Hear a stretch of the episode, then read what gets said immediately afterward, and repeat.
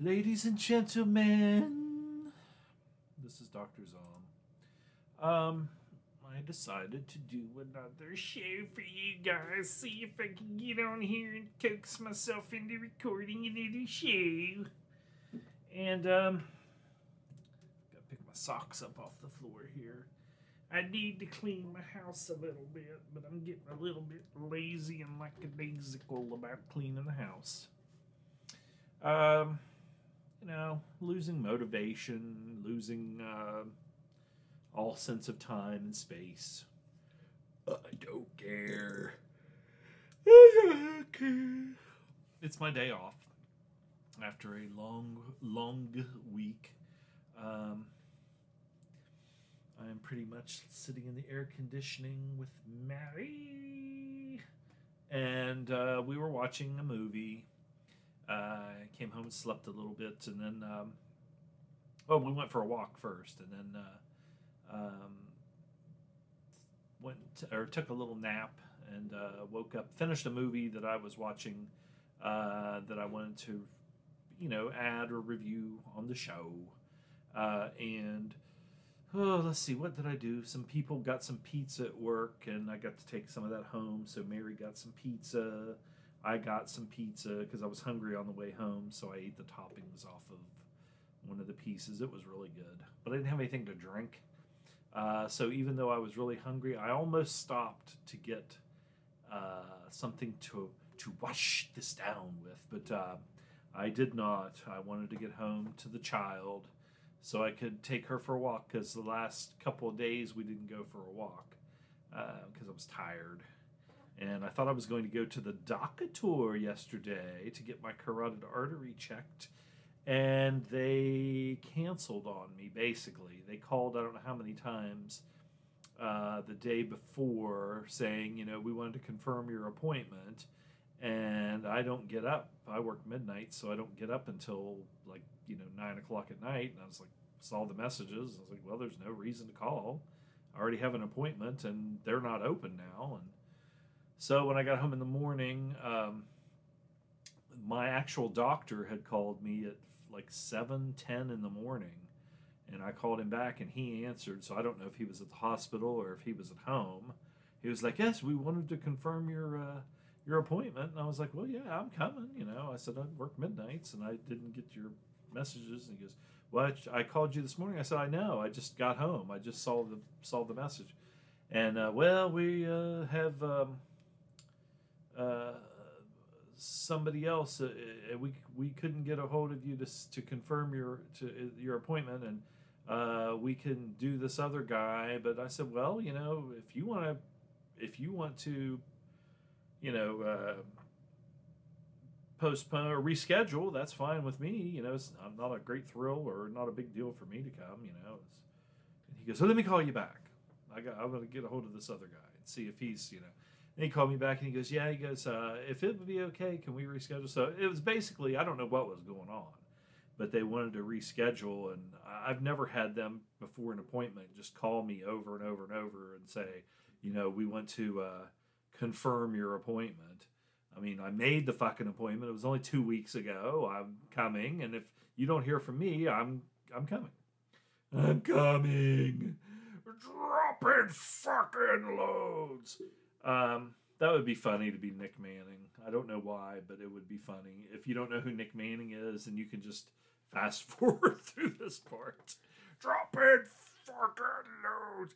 I don't know though. I don't know if I would be that verbose uh, during the act of love uh, to um, you know scream dropping fucking loads and uh, what cunt what? I heard him on, I think, like Howard Stern or something like that, and he said he does all that just as like a to be funny, you know, when when he's screaming out uh, the things that he he screams out while he's um, making love.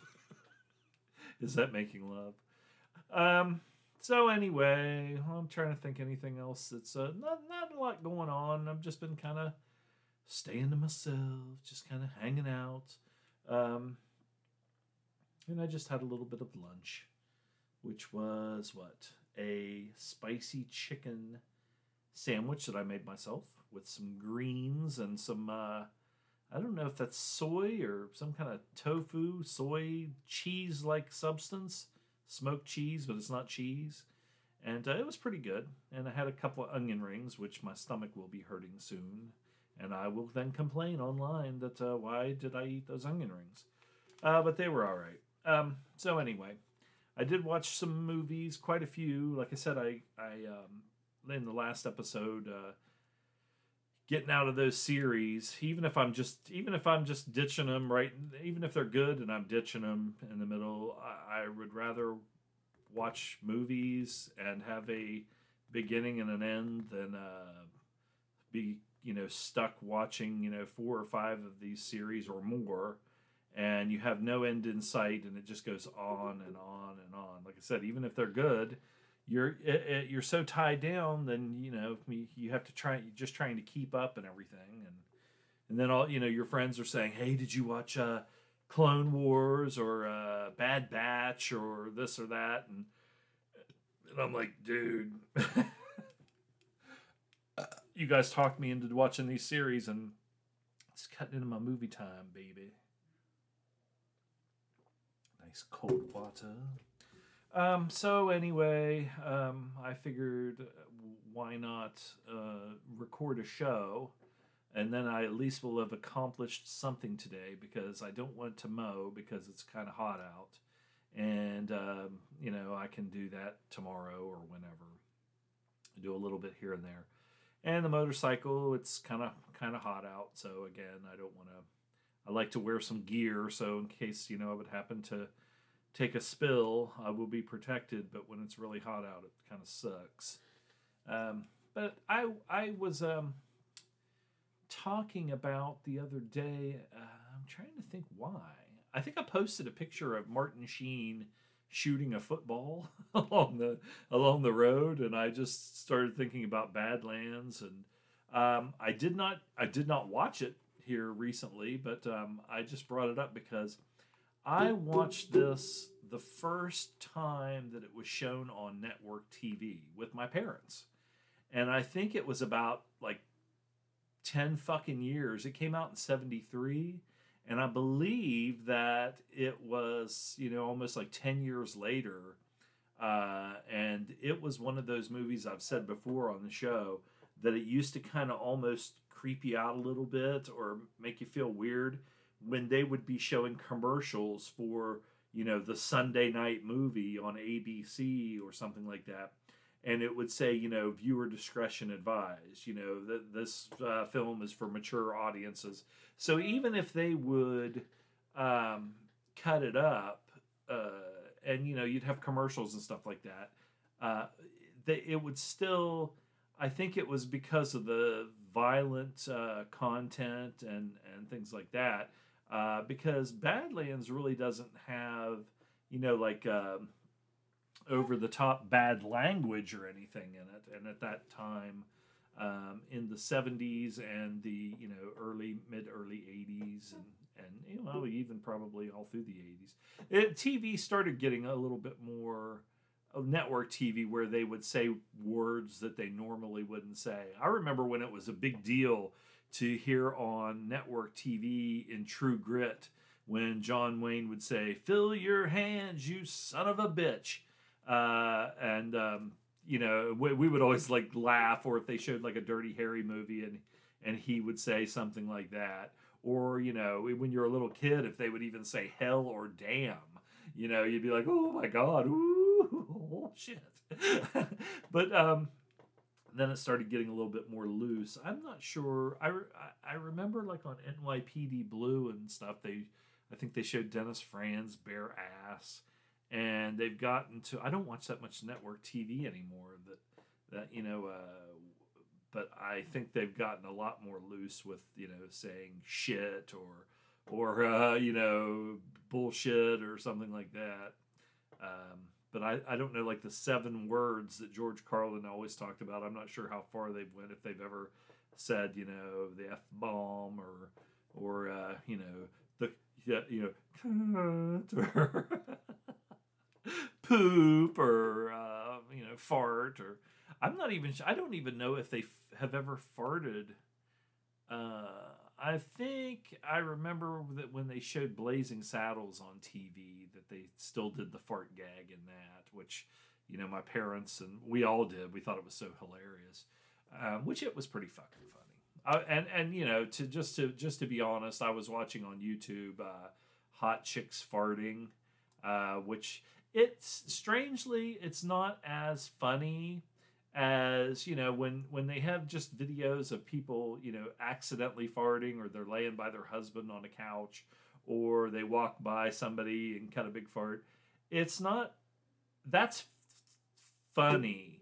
But when it's like a hot chick and she's bending over and she's doing it and it's like some kind of sexual fetish it takes all the funny out of it for me. I mean, number one, I don't want to see a hot chick fart, and number two, um, I don't find, you know, farting uh, any kind of um, erotic thing. Like, you know, some of these women, you know, I, I don't know if it's like a submissive thing or something like that, where the, apparently guys like for these women to do that to them because on the, even on the YouTube video, they're like, "Get in there and smell it." Oh, you know, you love it and all this stuff, and you're like, "What the fuck's this shit?" I just want to see somebody walking through the mall and fart then the people laugh, you know. I like fun. I like fun. Um, so anyway, uh, Badlands, of course, was uh, written and directed by Terrence Malick, and uh, small cast in it. Actually, Terrence Malick is actually in the movie. He has a small part in it as uh, one of the victims. Uh, the main uh, people, main character is Kit, who is um, Martin Sheen plays Kit, and Sissy Spacek plays Holly. And then, of course, you have Warren Oates, um, who, you know, in our circles, and just probably, I don't know if everybody, but I know in our circles, he's like on the Mount Rushmore of uh, something. That'd be funny if they put Mount, uh, on the actual Mount Rushmore, if they put uh, chiseled out a uh, uh, carving or a statue, whatever you call it, a bust, a giant bust of Warren Oates, or like at the Crazy Horse one that they're doing now, if they put Warren Oates up there. I don't know why they would, but um, other people, Emilio Estevez. Oh, I did not know he was in this. He must have been a child at the time. Uh, Emilio Estevez and Charlie Sheen are apparently in, or Carlos Estevez, Carlos Danger, are in uh, Badlands, and they are uncredited as uh, Boy Under Lamppost, both of them. Um, you have uh, Alan Vint is in this, and he plays one of the. I think I don't know if it's like a marshal or a sh- Texas Ranger or what that uh, is uh, you know helps catch Kit. Uh, but he was a fa- they well sort of a famous um, uh, brother duo of actors, Alan and Jesse Vint. Uh, Jesse and Alan and Jesse Vint were in uh, Macon County Line that Max Baer Jr. directed, and Alan Vint, uh, uh, no, Jesse Vint was in a movie, and I can't remember what it was called. It was a where he played a stuntman who was like an action movie. He was a, you know, a stuntman who gets in trouble with I can't remember if he got in trouble with the law or something, but you know, uh, he had to use his skills as a stuntman to take somebody down.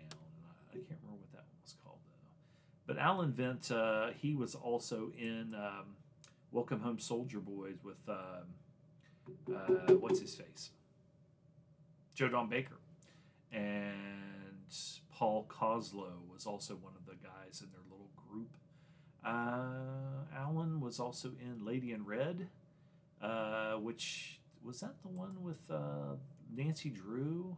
Yeah, Pamela Sue Martin, who was Nancy Drew on the TV show. They used to have uh, Nancy Drew and um, the Hardy Boys. One week it would be the Hardy Boys, which was um, Shaun Cassidy and Parker Stevenson, and then the next week it would be Nancy Drew. It'd be like little, you know, young people detective movies. Um, and also in um, Lady in Red, I remember this was a big thing because Nancy Drew, of course, was based on those, you know, teen books uh, about like Nancy Drew, the the teen detective or whatever, and Pamela Sue Martin. It was kind of like My, Mar- Miley Cyrus when she was Hannah Montana, and then she wanted to break out and become more of an adult star. Or Alyssa Milano, she was on that show, that you know, kid show, and then she did the um, the vampire movie, whatever that one was called, where she showed her boobs and uh, did nudity in a threesome with a vampire and a vampire chick, I think. Uh, Robert Conrad in this. Uh, well, what I was going to say is Pamela Sue Martin wanted to break out the Nancy Drew um, kind of kid character, wholesome kid character kind of a thing. Uh, sort of like Mary Ellen on uh, The Waltons. She posed for Playboy because she wanted to get more of an adult image. And so Pamela Sue Martin did The Lady in Red. And it was based on the whole John Dillinger thing where when he was killed, he was with the, the quote unquote lady in red outside a movie theater, and the, the uh, FBI came to, came to get him. And Robert Conrad plays John Dillinger, and Robert Conrad, of course, was Jim West on the Wild Wild West, and he was Murph the Surf and uh, uh, Pappy Boyington and Baa Baa Black Sheep. Uh, there was another movie that we reviewed on the show that was it was like a kind of a karate action movie that was pretty good, and I really liked it um, with Robert Conrad. I had never heard of it before. Let's see, there's Murph the Surf. It's probably on. Uh, well, I know it's on here. It's IMDb. By God, by. Uh, what was that called? Uh, even recording the show was it was fun. We had fun. Was it Samurai Cowboy? I don't think so. That's 1994.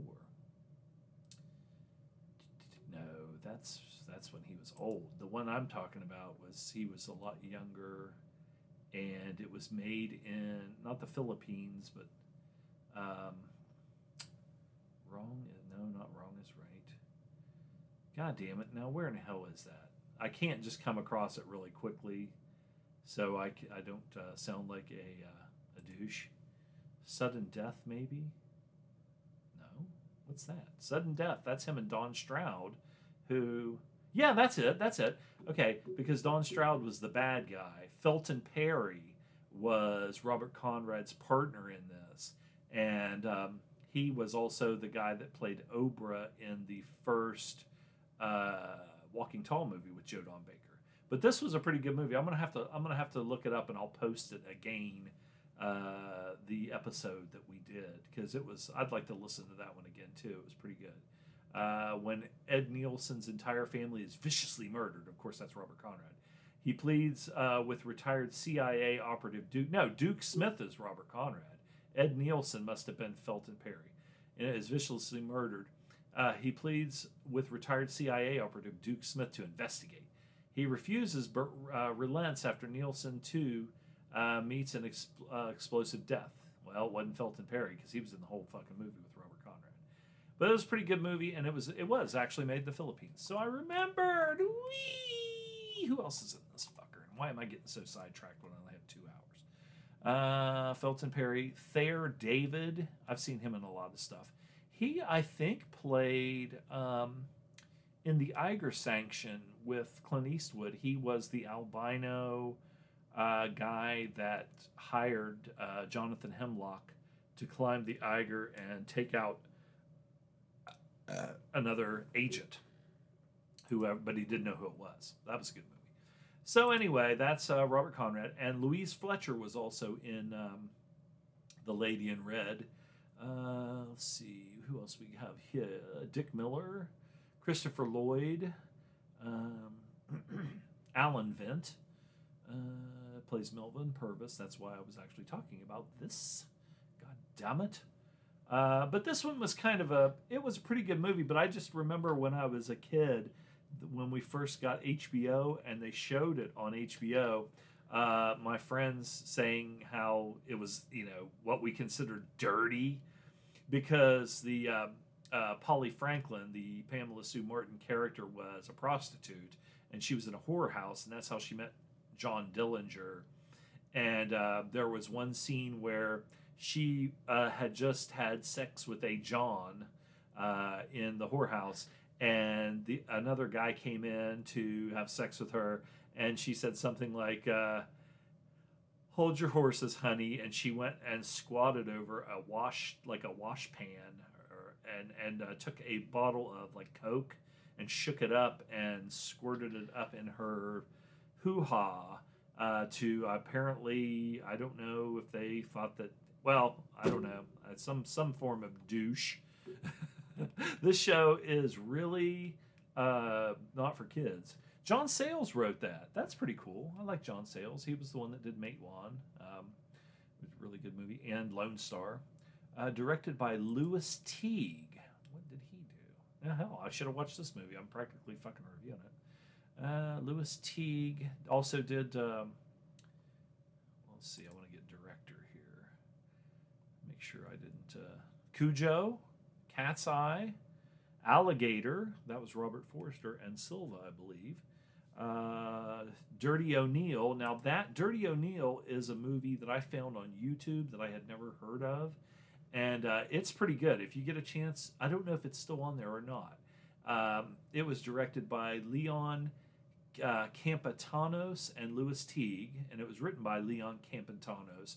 Stars Morgan Paull, and that comes into play because I watched another movie with Morgan Paull in it uh, this week. Um, but this is a low budget kind of a drive-in movie about a uh, small town cop who is you know a real coxman like he goes around and he's got like uh, married ladies and stuff all over town. And uh, uh a police officer has very little work uh, as there's virtually no crime in his small california town until three hoodlums appear and rape a young woman uh, but Morgan Paull was the guy who played Holden in Blade Runner. And again, I watched another movie, and I'll tell you here in just a little bit uh, what he was in. But this is a pretty good movie if you haven't seen it. 1974's Dirty O'Neill, O uh, apostrophe N E I L. Um, I really enjoyed it. And what's that chick's name? She was also in. Um, um she was in Longest Yard with uh, Burt Reynolds. I think that might be. Where's her fucking picture? There's a lot of lot of '70s, like kind of you know when when I say '70s hot, chicks that are '70s hot. Is that Jean Mace Manson? No, that chick was in Ten it might be. That chick was in Ten to Midnight. I know that the one was in uh, what's it call it? Longest yard. Longest yard. Where the hell is she at? God damn it! Tell me I'm not gonna have to look up longest yard. Longest yard. This is not to be a very good show. I didn't think the last show was very good, and then I listened to it, and I was laughing. So I don't know. I think that's probably kind of a little bit narcissistic, but sometimes I think it's kind of funny. The show, uh, Bernadette wasn't. Oh, uh, Anitra Ford, I believe. Maybe that's who it is. Yeah, because she's in she's in the other one too. She was also in the Big Bird Cage, um, of course Starsky and Hutch episode. Big deal. Messiah of Evil. I'm not sure I saw that. She's a lot of TV shows. Um, the Love Machine. Who was in The Love Machine? I'm just a love man. Oh, John Philip Law. I like him. Uh, Robert Ryan and Dyan Cannon. I'm gonna have to check this out. That's one thing on IMDb. Um, when you start going down the rabbit hole, there's a lot of like early '70s, uh, like from s- probably like 70 to 75. There's a lot of movies that were kind of maybe cheap, low budget drive in movies that have just fallen off the face of the earth that uh, aren't in print or anything, and then you'll find them on YouTube or something. Or even if they're not, you you like this one here. I don't. I who I don't know. Maybe I have seen this. I don't know. Uh, directed by Jack Haley Jr. Uh, written by Jacqueline Susann. I know who she is. And like Shecky, this must be a comedy, of course. Like Shecky Greene's in it. Um, but I always liked John Philip Law. He was kind of a wooden actor, but I grew up, you know, watching a lot of his him in a lot of movies. Uh, Jackie Cooper, Maureen Arthur, Dyan Cannon was always hot. I liked her in um, Shameless with uh, Burt Reynolds. Uh, let's see here. So we found out who that chick was. By goodness. Oh, love American style, truer than the red, white, and blue. Love American style. Did she die young? No, I think she's still alive. 1942, but it's she stopped acting in 1977. But she was the one at the beginning of Longest Yard that Burt Reynolds was screwing, that was like a rich woman, and he was like her stud, and uh, he kind of smacked her around and stole her Maserati and then drove it into the ocean, I guess. And you know, that's one thing I never, I, I, I wouldn't say I never noticed, but like there's just like a movie poster here for Longest Yard, and it's pretty small. And of course, Burt Reynolds has a pair of super tight pants on, and his big old dong is fucking all camel knuckled up. But he has a great big scar. Of course, he was he had a hairy chest and the hair that ran on his stomach and everything. But he has a great big scar that runs from like his belly button almost up to his um, uh, solar plexus. And I saw that in another. I think it was when he got older. He did a a photo shoot for uh, National Enquirer, and he um, didn't have. I think I don't think he had his wig on. He was completely bald. He wanted to see what it would look like, or do some kind of a photo thing, and he was like bo- like striking boxing poses. And at the time, he was probably like sixty or something, but he was still in fairly decent shape, and um, but you could see that big scar. And again, I've seen that on some other stuff too. So I don't know what that is. If it was a gallbladder thing or appendix or or what. I don't think it was appendix because that usually would go. The old ones were pr- really bad. I have one and it just goes straight across. You can't even see it. It's real thin. Uh, but I know like my dad's gallbladder scar was, is like really goes all the way across his stomach and everything. But so anyway, that's Burt Reynolds. He has a scar. Robert Aldrich did um, what you call it longest yard. Uh, yeah, yeah. Back to the Lady in Red. Let's get back where we need to be. Dirty O'Neill. Watch that movie if you get a chance. Yes, it's probably is on. Well, let's see here. We got it on uh, uh, Prime Video. Ch- it's on. Uh, it might be on Prime. It says watch on Epix, E P I X, with Prime Video channels. So it's probably one of those ones that'll float around there. And and even like on Prime, that's that's one of those ones that nobody's ever heard of. So it's not like it's going to be held up to. Uh, it'll be on if you have Prime. Probably you'll be able to watch it for free. Dirty O'Neill. I like that movie. Uh, let's see, Lady in Red. We already talked about that. Oh, we were talking about the uh, director of Lady in Red, and he, I, honest to God, Lewis Teague. For some reason, I couldn't place him, but he's done a lot of shit that I've seen. Uh, Alligator, of course, again, fighting back. That was Tom Skerritt. It was kind of like a. Uh, Michael Vincent did one too, where he went to he uh, was a merchant marine and on layover, and he was in this neighborhood in New York, and there was a gang that was you know terrorizing the people, so he helped them out. And I think Fighting Back was the one with Tom, yeah, Tom Skerritt. Uh, it all Michael Sarrazin is in this. I think Luca Brasi, who was um, no, no, no, he was in the Jan Michael Vincent movie. Um, uh, Lenny Montana. He played a, an ex boxer who was like brain damaged. But this one, I remember they uh, there was like a bunch of sort of like a Death Wish kind of a thing where there was a bunch of scumbags going around robbing and stuff, and they broke into, if I remember uh, correctly, they broke into I think Tom Skerritt's mother's house. And one of the one of the really violent things that they did at the time, where you were like, "Oh my God, yeah, this is really a violent movie," is they um, she had I think it was her wedding ring or something, engagement ring or wedding ring. She was like a senior citizen, and they cut her finger off with a pair of um, uh, clippers, and so then he's gonna get revenge, kind of like I said, like Paul Kersey and uh, in uh, Death Wish. Michael Sarrazin, uh, Pat Cooper is in this. If you watch Howard Stern or you know old comedians, um, Yaphet Kotto. Uh, so anyway, that was one I have not seen in forever. They used to show it on HBO, 1982. It's a hard crime story about a Philadelphia shop owner uh, who has had enough of criminal violence and ravages. he organizes a patrol of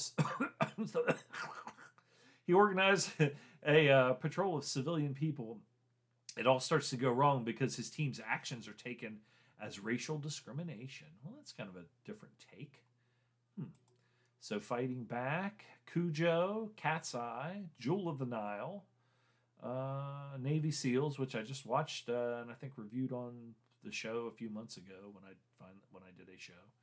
Uh, what else did he do here? Wedlock. Oh, is that the one? I think that's the one with Rutger Hauer, where they put the uh, things around. They're in prison and they put the things around their necks, and if they get too far away from the person that they're paired off with, their heads will explode. So they don't have like a fence or anything. Um, uh, is Mimi Rogers with her big boobies, Joan Chen, uh, James Remar. I just watched something with him in it. I'm sure. Well, okay, yeah, I remember what it is, so it'll come up here in just a few minutes. Uh, let's see who else here. That was, I think, that one was actually a made for HBO movie, if I remember correctly. Wedlock, uh, 1991, rated R for pussy. Uh, let's see, T Bone and Weasel. That's TV show. Then he started just doing TV stuff. So maybe something. Maybe after some, he it seemed like he had several movies there that were probably commercial successes, but uh, he just started doing TV after Wedlock. And like I said, that was HBO, so maybe they, some of them might have even considered that to be TV. He was second unit director on Death Race 2000. That's pretty impressive. Dig it. Let's get off of uh, Lewis Teague and Lady in Red. Didn't even watch it, and I've talked about it more than I'm talking about anything else here. Uh, but anyway, Badlands. Um, I really liked uh, this movie. Like I said, I saw it when I was a little kid. Probably not even a little kid, but you know, like in high school, junior high, high school. And um, it's based on the uh, Charles Starkweather murders. Uh, they were him and Caril Ann Fugate were uh, spree killers uh, back in the I think 50s, early maybe early 60s, but I think it was the 50s. Uh, I read a couple of books about him, and most of that was just because I was so intrigued by this movie and how when they were on the run and you know they hid out in the woods and everything and she was real uh, Caril Ann Fugate, who is the character of Holly. This is this is like loosely based on them. It's not the exact story, but it, it goes along like the the murders and stuff like that are pretty, you know, close to being the same and. Uh, Warren Oates is really good in this as uh, Holly's father, um, and I just really liked it. I, I for some reason it just you know, when you're a kid, you you don't you can't I don't think you can process as much uh, as far as you know murderers and uh, these like serial killer kind of people and things like that. I thought I always thought Martin Sheen looked really cool in this because he had the Canadian tuxedo and uh, he had like um, uh, these cowboy boots that almost looked like uh, the wrestler uh, Cowboy Bob Ellis or Blackjack uh, Mulligan or something like that that were pretty cool. And and Martin Sheen was a good looking guy back then. Had the you know the the hair and everything. And the one thing uh, Starkweather, the actual Starkweather guy, um, they people would say that he kind of kind of looked like James Dean. And they they actually say that in this movie uh, when when uh, Kit. there's these two guys are like, you know who that son of a bitch looks like? looks just like James fucking James Dean, you know. And I like the relationship between him and and um, Holly because she's so young. I think Caril Ann Fugate was only like 13 or 14 years old or something like that. Uh, and she's so young and naive. And of course, you know, when you're that age and you're you're in love and infatuated and everything, and uh, uh, that you probably would follow along with some, you know, chowderhead like um, Charles Starkweather or Kit. Uh, but I really like that movie. And again, I just posted a picture of uh, Martin Sheen shooting. He, he, stopped along the road. Uh, they were being chased, not at the time, but they were on the run. You know, people were looking for him. And he stopped along the road, and he had a, uh, a football, and he just set it down on the on the side of the road and took his pistol out and shot it. And he said, "See that right there? You know, that's th- this, that right there is where this happened or something, you know. Like try he was so um, I don't know if he was like a narcissist or what, but he thought that that would be something that they would remember, you know, when if the cops came by and found that football, they would be like, you know, it would be like a big thing that somebody could sell or because they were so famous. At one point, he told um, Holly that they should both crush their hands with a rock to uh, symbolize their true love for each other. And she goes, "That would hurt." And he goes, "Eh, well, maybe we won't," you know. So it, it was, but I, I really like the movie. I, I should watch it again. I've got it down the down in the basement, covered in dust. That's definitely a place I need to clean. Went down there the other day to get some stuff out of the dryer, and there was a big spider up on the wall. Uh, and I mean, this motherfucker was big, and so I um, happened to have some.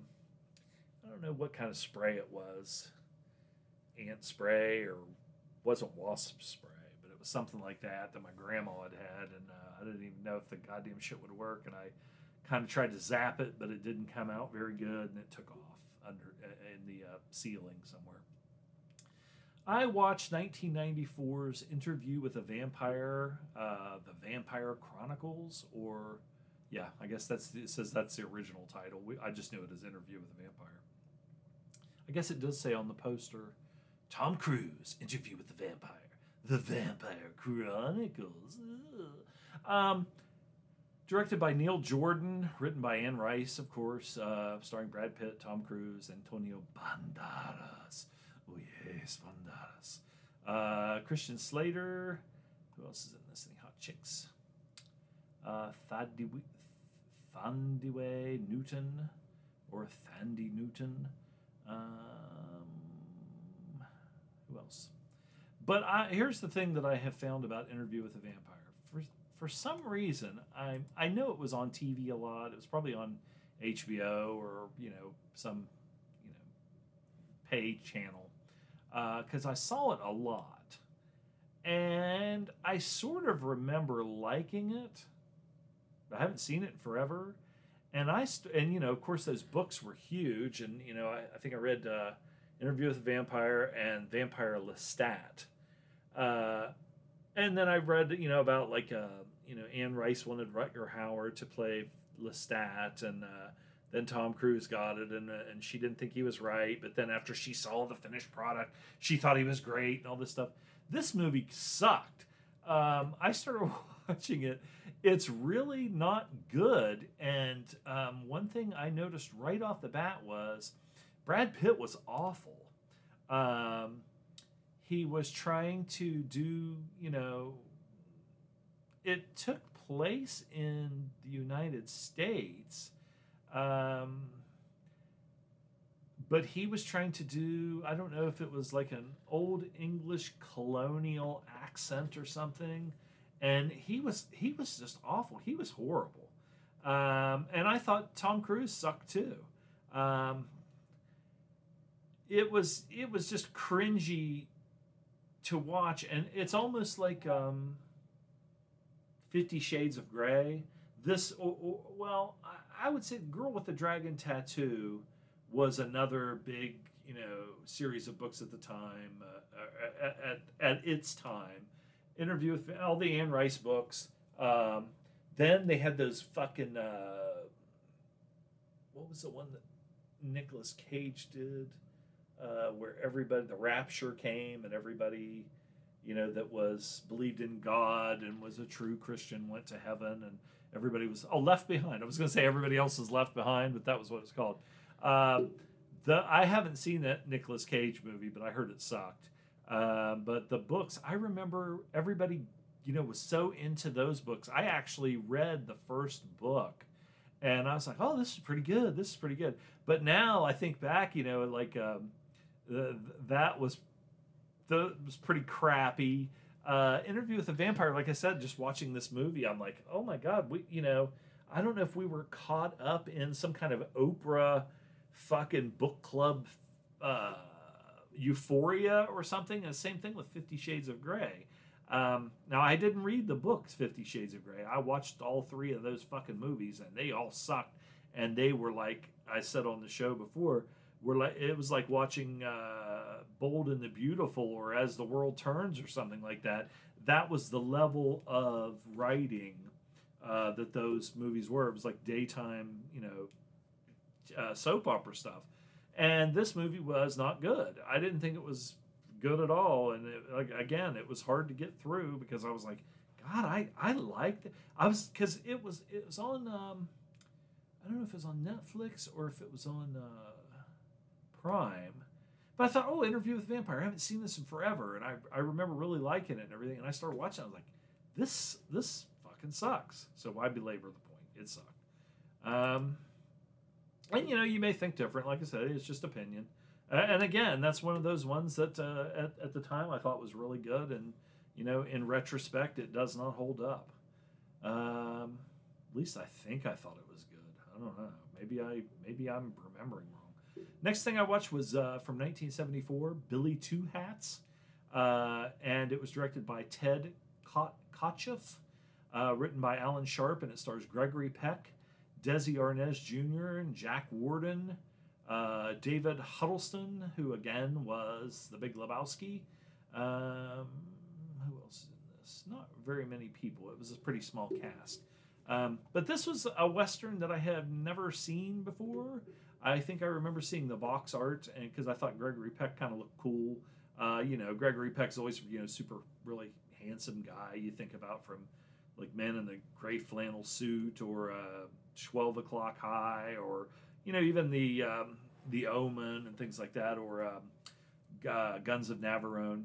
Uh, and in this one, he has a, a big, like, uh, like a black beard, and his cowboy hat's uh, flipped up in the front. He also has a, um, is it Irish? I can't. I'm trying to think. Uh, Scottish. I was going to say Irish accent, but it's Scottish uh, accent. Um, after a bank robbery, runaway Scottish outlaw Arch Deans and his young half-breed Kiowa partner Billy Two Hats develop a father and son relationship, but Sheriff Henry Gifford is determined to capture or kill them. This one is kind of like um, when you, when you watch like Pat Garrett and Billy the Kid, uh, sort of has that kind of a feel. Uh, there's no row, you know, like a uh, uh, say when you watch um, Gunfight at OK Corral or My Darling Clementine or some of those older westerns where it's a very romantic look at the West and the heroes are you know really white hat heroes and the bad guys black hat you know and everything. That's uh, but but again like pat garrett and billy the kid this is a little bit more realistic a little bit more gritty and uh, kind of a more of a mean spirited kind of a thing where you have like anti-heroes and you know um, the the lawmen aren't exactly 100% white meat baby faces and the you know the the bad guys aren't necessarily you know super bad heel guys and everything. Um, I do like the relationship between um, Arch and uh, Billy Two Hats. It was surprising. One thing about this was that was surprising was that uh, Desi Arnaz Jr uh, was the star of this. He was really young at the time, good looking guy and everything, but he would always be in the shadow of Lucy and Desi. And, um, you know, I don't know if they would have had any bearing, especially Lucy having her production, uh, you know, her studio and all that stuff, Desilu, uh, if that had any bearing on him getting this role. I thought he did a really good job and everything. Like I said, he was he was a good looking guy. He he could pull off being the you know, that's one thing back in the day. I was just going to say the half breed character, but it was funny back in in the uh, day. You always had guys that were half breed, or that's what they would call them, uh, like Billy Jack, or uh, in um, I think uh, another Gregory Peck movie, um, The Stalking Moon, Robert Forster. Um, I'm trying to think who else, but they it was it was always kind of a cool thing you know, when the guy would be like a half breed, they'd be like, "I'm gonna bleed you, breed." like that. What movie was that in? I'm gonna bleed you, breed. Nah, I can't remember now. But this was a pretty good movie. It gets a six point three out of ten on uh, IMDb. It's not like a you know super great movie, but it's worth a watch if you've never seen it. And you don't really have to like westerns to like this one. Um, it's it's a kind of a character study kind of a deal. Let's move on here, people. Let's check the time real quickie, quickie, because I can start to ramble and then I get caught up in the moment. Wait a minute, I want to go back and see what this guy directed, Ted Kotcheff. Just real quick, I don't want to get too far into it. Let's see. Let's start down at the bottom. Yes, at the bottom. Lots of TV. So he probably knew Lucy and Desi, and they said, "Give my son a, let's put him in this movie." Uh, Billy Two Hats. Before that, Wake in Fright from 1971. It's, you, a lot of you guys know a lot more horror movies and stuff like that than I. Oh, this might not even be a horror movie. A bad gambling bet. A school teacher. Let's see. After a bad gambling debt. Oh no! Wait a minute. Blah blah blah. I can't read. After a bad gambling bet, a school teacher is marooned in a town full of crazy, drunk, violent men who threatened uh, to make him just as crazy and drunk and violent. And this was, of course, directed by Ted Kotcheff, uh, Donald Pleasence, Gary Bond. Gary Bond.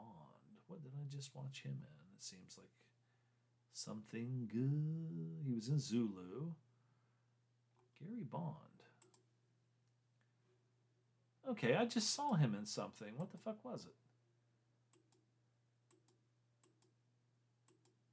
Of course, now I'll go down the goddamn fucking shit rabbit hole. The shithole. Let me go over here and find out who Gary Bond is.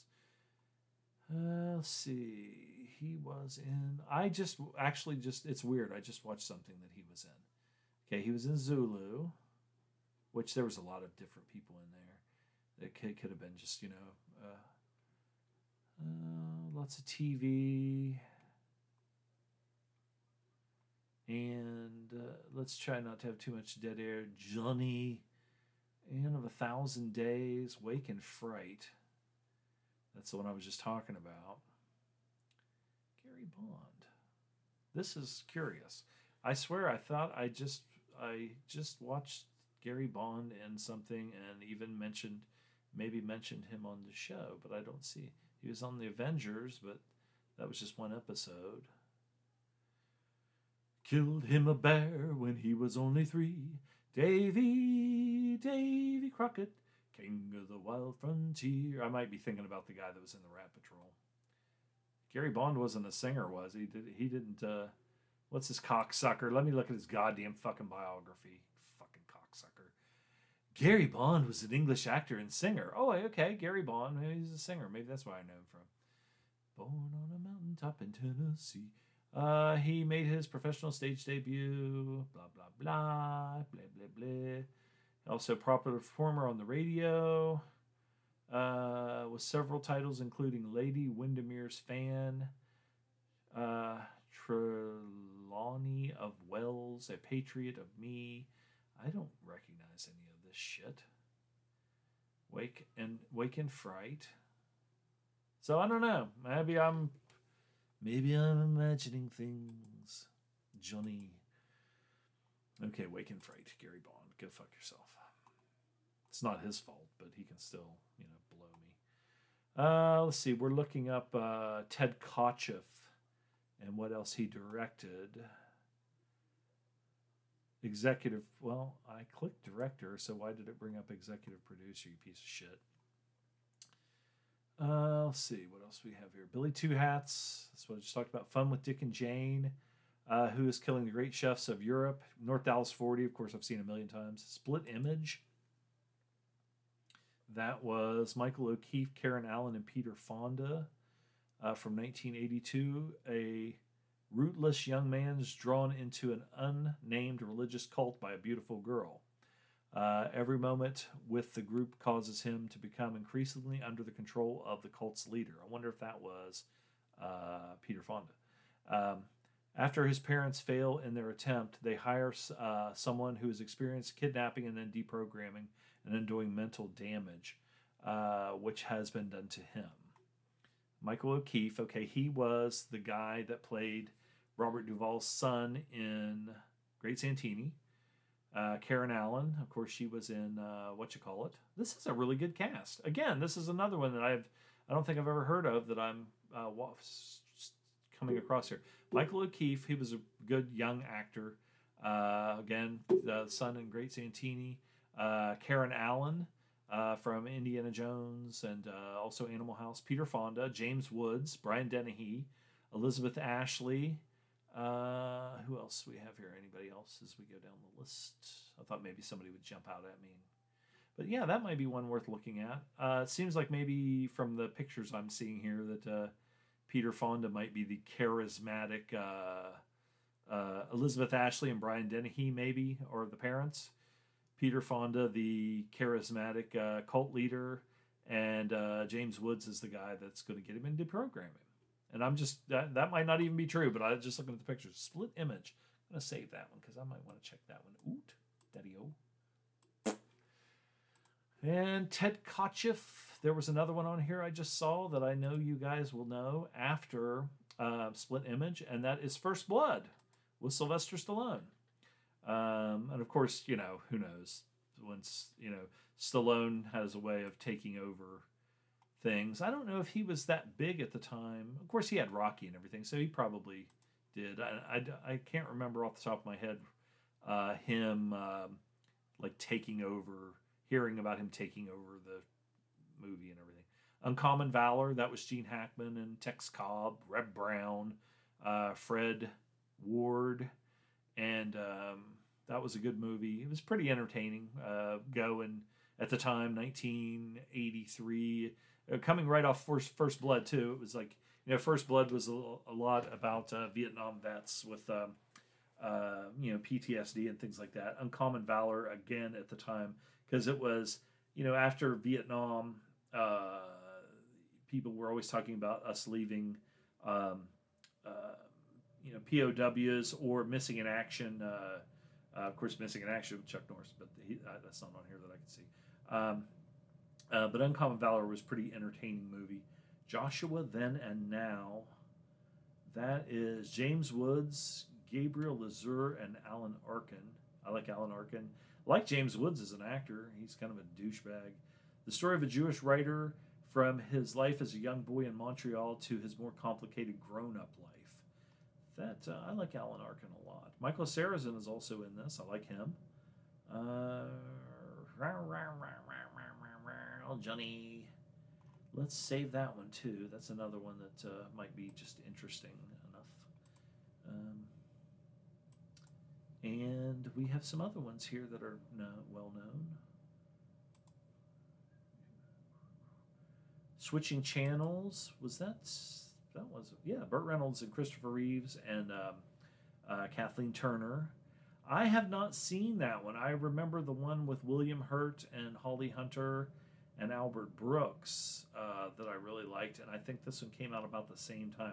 It was one of those deals where uh, it's funny sometimes where uh, uh people are putting out two movies at the same time that sort of have the same subject matter.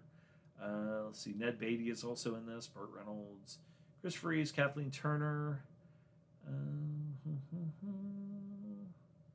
Joe Silver. I I don't ever remember seeing this one and um, I didn't hear that much about it. Burt's toupee looks doesn't look good. Uh, television news chief courts his anchorwoman ex-wife with an 11th hour story, and I'm sure that Christopher Reeves was probably playing like the, uh, you know, the kind of male model looking news reader guy. Winter People, that's Kurt Russell and I think Kelly McGillis. Yeah, I saw that one on. I remember renting this one on VHS. This is 1989, but also seeing it on HBO a lot. Um, it's kind of fell, fallen off the face of the earth, but I actually remember liking it. It wasn't great, but I watched it a bunch of times because I like Kurt Russell even back then. But this was not like a. This was before like I think The Thing and and uh, some of the ones that really put him over the top. Um, who else is in this? Lloyd Bridges. Uh, Don Michael Paul. See. Um, Kurt Russell's kind of more of a city kind of a person. It takes place, I think, like in the 30s or 40s, and uh, he falls in love with this woman, and um, she's from these like mountain people um, that are kind of more rednecky uh, hunting kind of people. Not as bad as like the the Cajuns in Southern Comfort, but uh, like I said, not that bad. But they kind of test him uh, because he's sort of a fish out of water, and they take him hunting and things like that, uh, which he's never been hunting. Uh, a young widower moves with his daughter into a North Carolina mountain town in 1934. He quickly takes up uh, with a young woman with an illegitimate baby. First, he must prove himself to her father and her three brothers. Uh, he does so first by, well, I don't want to say anymore, they give away too much. But that's a pretty good movie. I haven't seen that in a long time. Add that one to the list. The list. Ted Kotcheff. Folks with um, Roger Roger Moore.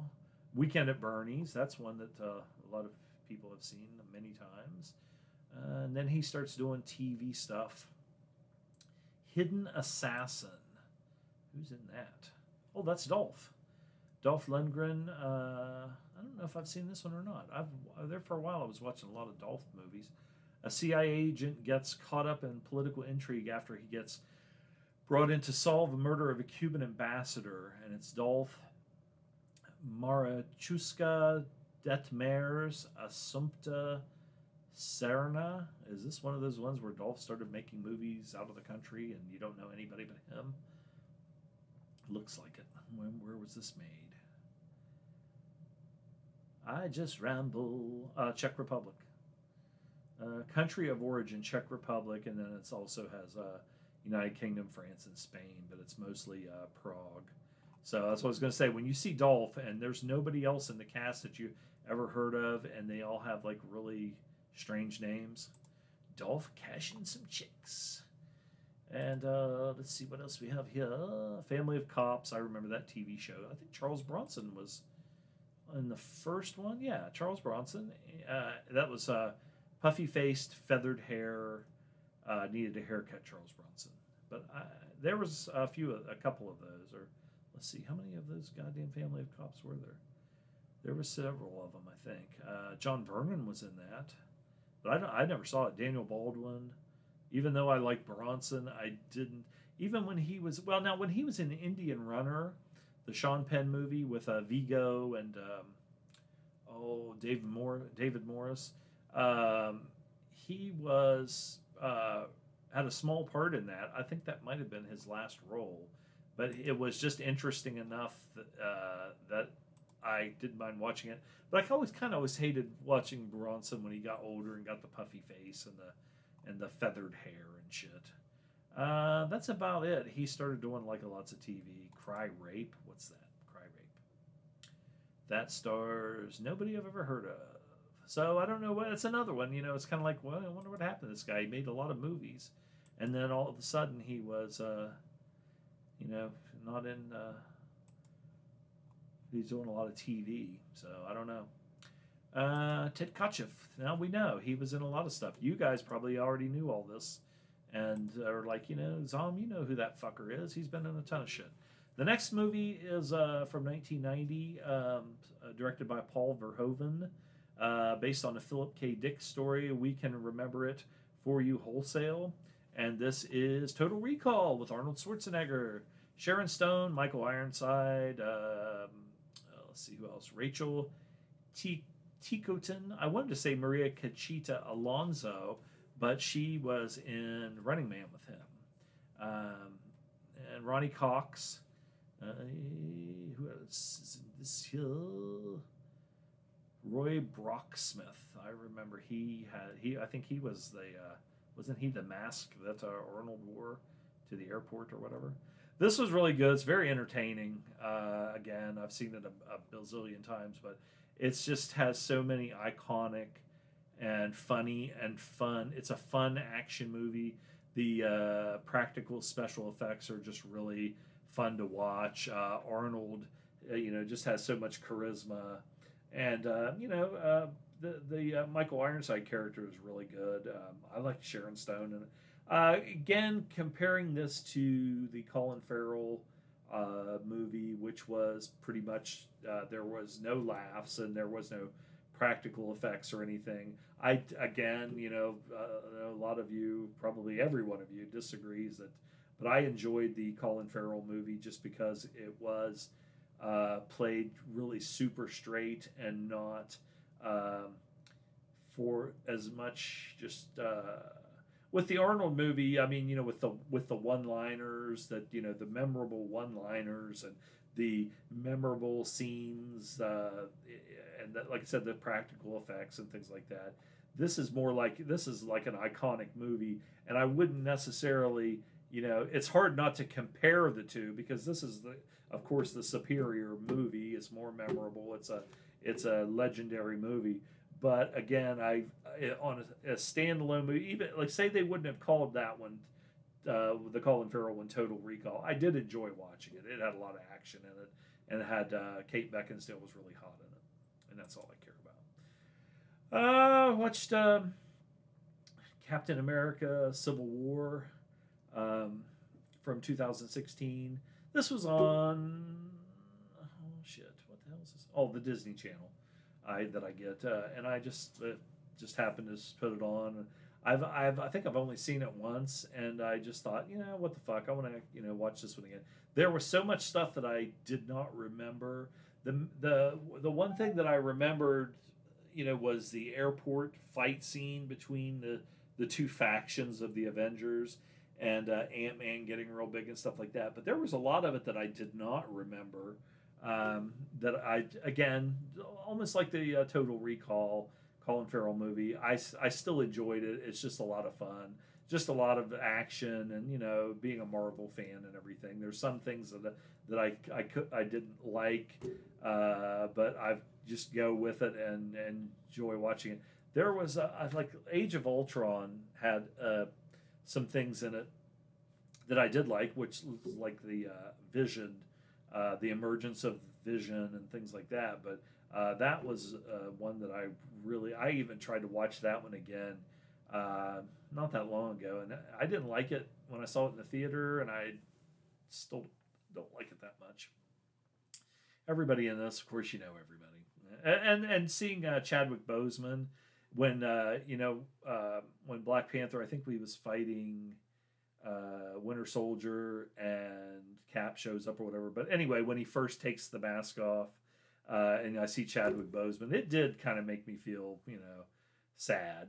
Um, let's see, and I like the. Uh, it's funny how they changed it around and made um, Aunt May, Peter Parker's aunt, who was always an old senior citizen made it Marisa Tomei, and Tony Stark's like her and I like the relationship that they were building between uh, Vision and Wanda, which carried over into the um, uh, WandaVision uh, TV show. Uh, da, da, da. What was Sebastian Stan was going to be in something here new coming up? What was it? I saw that wasn't uh, Marvel related. Hmm. He's got several things, uh, endings and beginnings from 2019. I've never even heard of that. Uh, but he might not be the big star of that. Jamie Dor- Dornan and Shailene Woodley. Is that a love story? 30 something woman navigating uh, through love and heartbreak over the course of one year. During that time, she will unlock the secrets of her life in a sudden turn of events and in the most surprising of places, the butthole. It looks like on the movie poster that maybe Jamie Dor- Dornan, who was the fucking wasn't he the guy in uh, Fifty Shades of Grey? But I did. I will say this: I thought he sucked in Fifty Shades of Grey because those movies suck. But he was good in that uh, Siege at um, Jadotville uh, but maybe it's something where uh, this uh, Shailene Woodley, Jamie Dornan, and Sebastian Stan have a threesome. I don't know. Maybe a little double penetration. I don't know. I'm not a woman, so I don't know if that would even you know some you see that and that's like when you watch like uh, uh porno movies and stuff, and it's like okay, this stuff is not You know, I don't know, but there's always somebody who likes things that other people don't. So maybe there's somebody that does like that. I don't know. Uh, he was in The Last Full Measure. This is uh, Sebastian Stan. The Last Full Measure from 2019. Now, this is after he played Winter Soldier. Uh, he's the star of this one. Sebastian Stan, Alison Sudol, Asher Miles Fallica. 34 years after his death, Airman William H. Pitts, Pitsenbarger, uh, or Pitts, is awarded the nation's highest military honor for his actions on the battlefield. Was that a Vietnam movie? It looks like it. Uh, William Hurt. Hmm. Linus Roache. I like him. He was in Mandy, and he was also on Law and Order toward the end. Diane Lane, Samuel. Jackson, Christopher Plummer. Hmm. Ed Harris, Peter Fonda. Goddamn, this guy. How have I never heard of this? The Last Full Measure. I got a uh, got like a six point eight out of ten, but I've never even. Maybe I have to. I'll have to mark this one down so I can maybe look at the trailer. And again, this looks like it maybe like took place in Vietnam. I think. I can't tell. Uh, okay, let's get out of here. Sebastian Stan, The Devil All the Time. I think I have heard. Okay, I watched that one. That was made for Netflix, and I didn't really like. I got that was the one that I said I thought would have been better if it would have been a mini series with Tom Holland, uh, Bill Skarsgård, Riley Keough, Sebastian Stan. Um, I just thought it could have been better if they would have had more time to explore the uh, characters. But a lot of people really like that one. Monday, uh, he plays Mickey. Uh, this is 2020, Mickey, or it's called Monday. Uh, directed by Arj Argyros Papadimitriopoulos. So apparently, I'm guessing that guy's Greek. Uh, Denise Gough, uh, Sebastian Stan, and Yorgos Pirapapasapalopoulos. And I'm not kidding you, that's what the fucker's name is. I just sounded it out. a spark, uh, a spark on a Friday can lead to a sizzling weekend fling. But what happens when you get to the inevitable Monday? Ugh, you want to vomit and chew your fucking gnaw your goddamn paw off to get away. Uh, let's see here, and that must be, of course, like I said, yeah, maybe it takes place in Greece or something. Looks like they he's riding with some chick on a Vespa scooter, and they're making love. So what's this one rate? I don't know if that's something that would be in my wheelhouse. I would probably watch it, but uh, not something I would look for. 6.2 out of 10. Sebastian Stan, I think he's making some a lot of movies that are not. Uh, okay, that was before Falcon and Winter Soldier TV series, miniseries. 355. He's in this one from 2000. Oh, 2022 is when it's going to be released.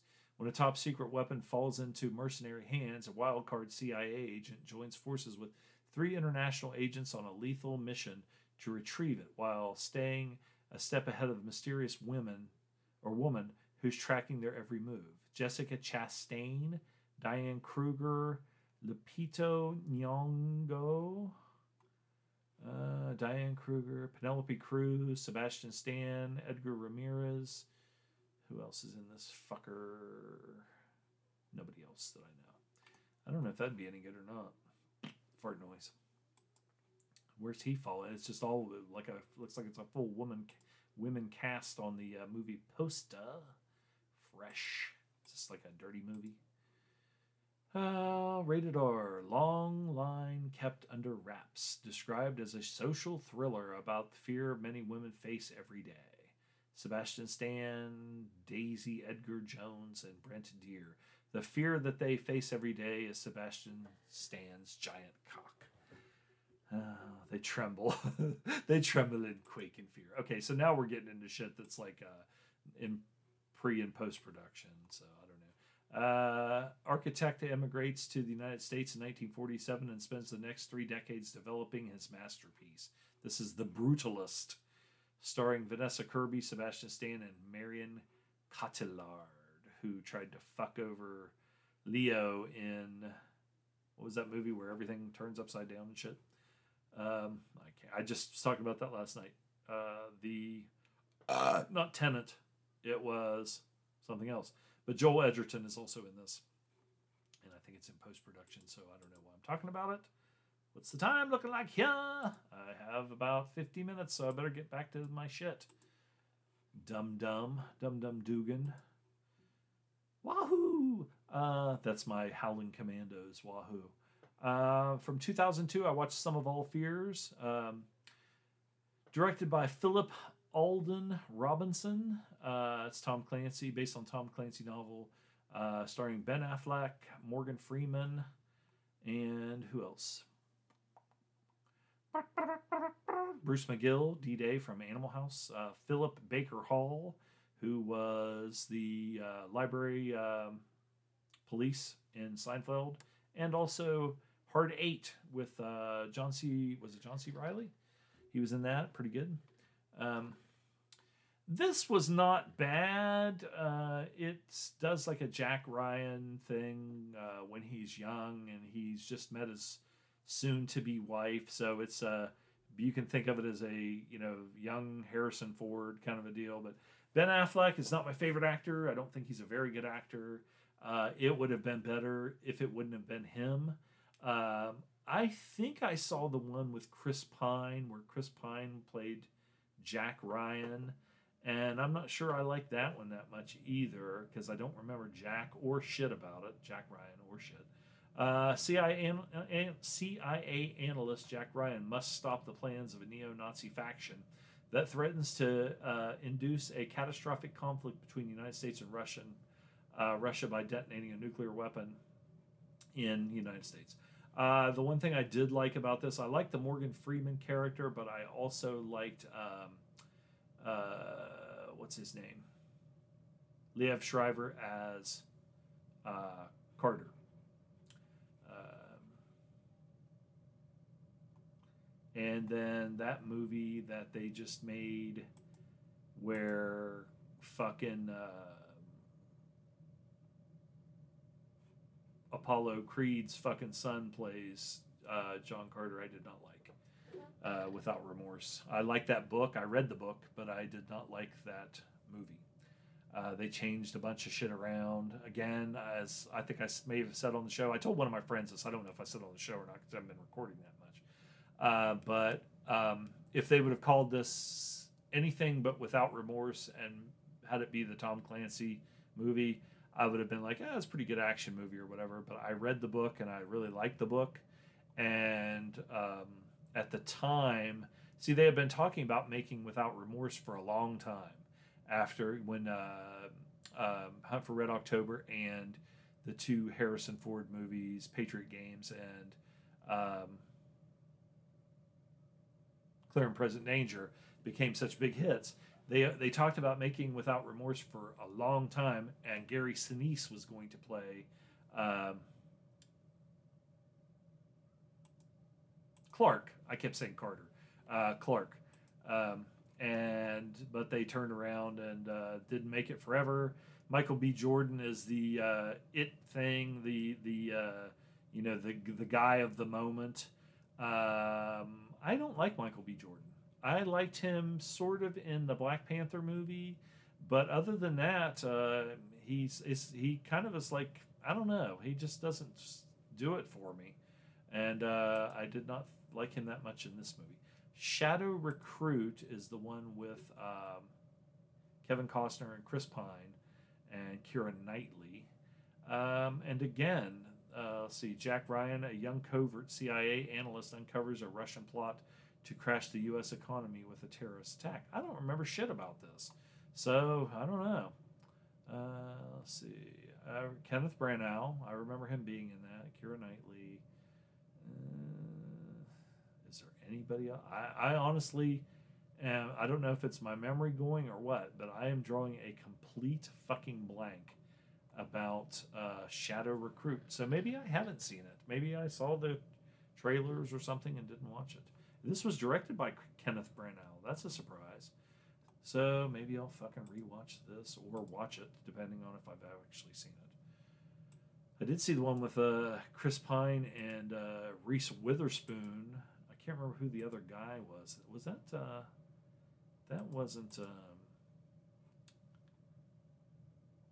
oh god damn it! It was a spy movie, but it was like a funny spy movie, and they were both dating the two spies were dating Reese Witherspoon, Tom Hardy, wasn't it? Uh, it was pretty fun, entertaining, and you could probably take a chick to go see that.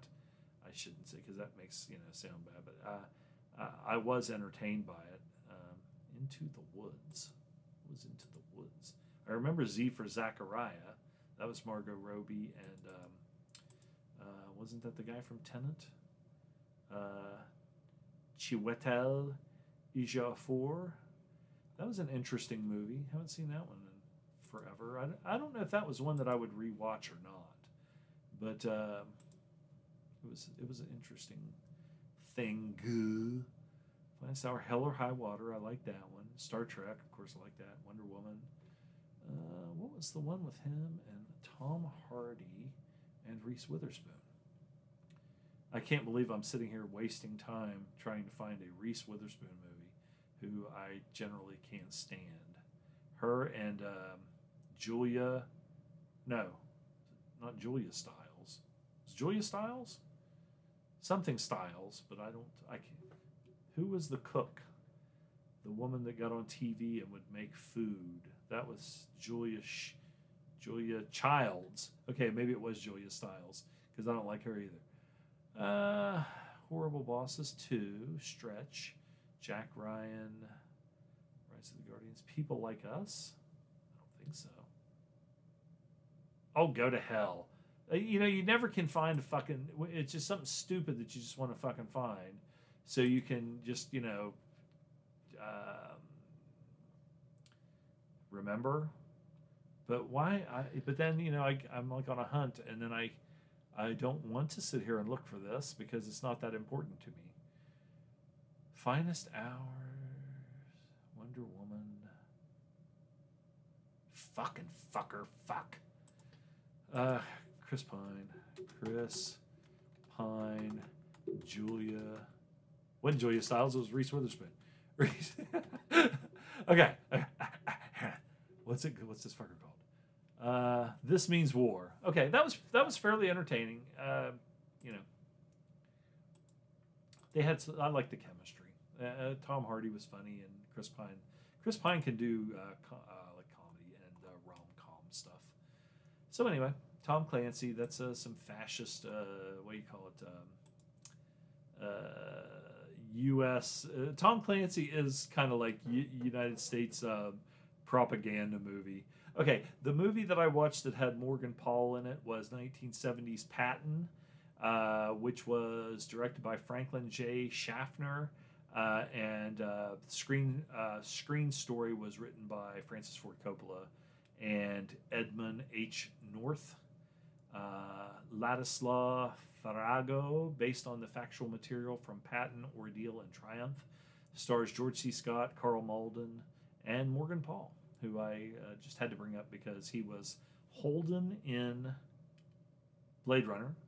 He was Dirty McGee, the cop, and he was also in this. He was Captain Richard Richard N. Jensen. Bill Hickman is in this. He's General Patton's driver. Uh, Karl Michael Vogler, you've seen him in a bunch of stuff. He plays uh, uh, Field Marshal Erwin Rommel uh, in this. Uh, this is just such a good movie. I could watch it over and over and over, and I have Siegfried Rauch. What else was Siegfried Rauch? And I know I've seen. See, that's like him and uh, the other guy I just mentioned. Uh, they are actually real, real German actors, and were speaking German in Patton. Uh, and I've you, you've probably seen them in lots of other movie like World War II movies and things like that, and uh, other German movies and TV shows if you if you've watched those. But I think I would, if living in the U.S. and not seeing a lot of those movies, I would know them more for like World War II movies. The Eagle Has Landed, um, and what else was he in? Escape uh, to Athena. There's several of them. He was kind of an international star. But uh, Patton, of course, is you know George C. Scott's movie. But I will say this: uh, Karl Malden was just excellent in this. Uh, and he's excellent in just about everything. But uh, George C. Scott was just fantastic. I love this movie. Uh, know every fucking scene. You know, again, uh, you know, not comparing it to Total Recall, but this is such an iconic movie, and it won some Oscars and things like that. Franklin J. Schaffner directed this. I always, you know, for some reason, I know Francis Ford Coppola did not direct it, but for some reason, there's times where you know you almost feel like you want to say uh, Francis Ford Coppola, but uh, Schaffner did okay, lots of TV up until um, up until 1967, he did The Double Man, and that was Yul Brynner. Okay, I saw that one. That was a spy movie. Uh, Yul Brynner, Britt Ekland. Uh, in a complex piece of espionage, Russian Secret Service attempts to kidnap a high ranking officer in the CIA and replace him with a double of, of its own. Double Man, 1967, Yul Brynner.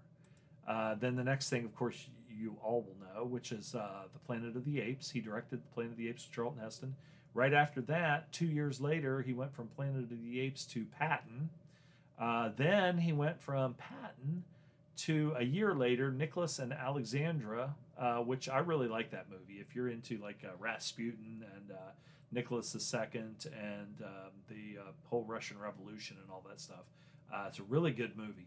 Uh, then he did two years later after that, he did uh, Papillon with Steve McQueen and Dustin Hoffman.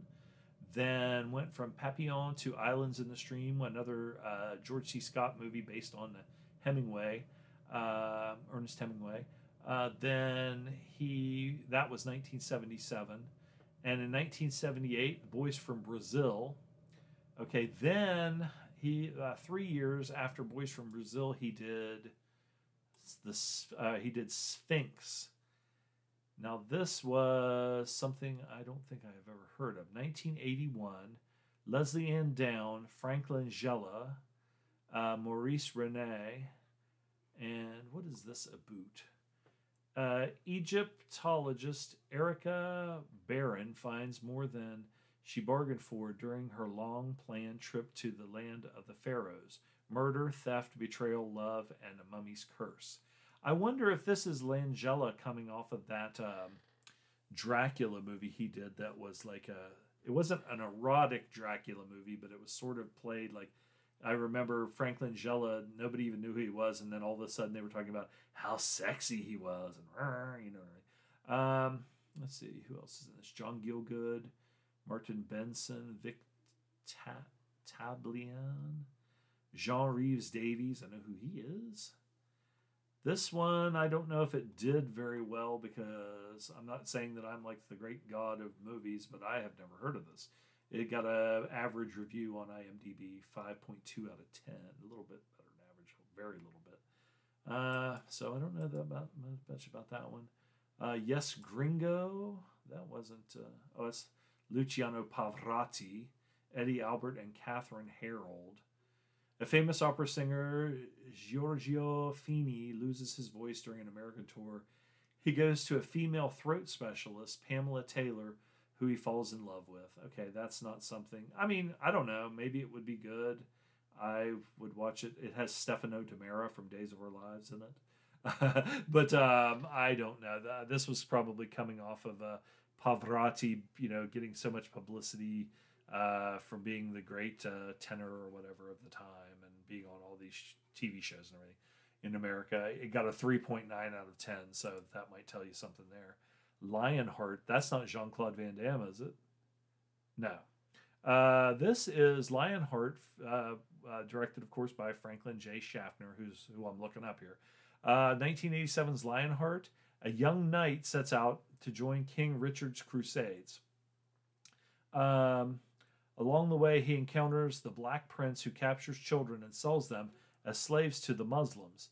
It is Robert Nerra's sworn duty to protect the children and lead them to safety. This stars Eric Stoltz, Gabriel Byrne. This would be, I, I, you know, he might have done more, but I'm just going to say the second King Arthur kind type of movie that um, I remember Gabriel Byrne because he was in. Uh, I think he played Uther in Excalibur.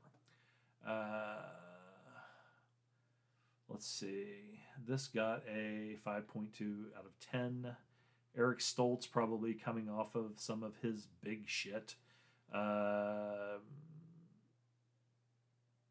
some kind of was it some kind of wonderful and uh, he played Rocky Dennis in uh, Mask, and but uh, I don't think this one did very well. I don't know anything about it. I've never heard of it, and this must have been when uh, Schaffner was probably getting older and finishing up his career because uh, this next one is the last thing that he did as a director, and that is Welcome Home.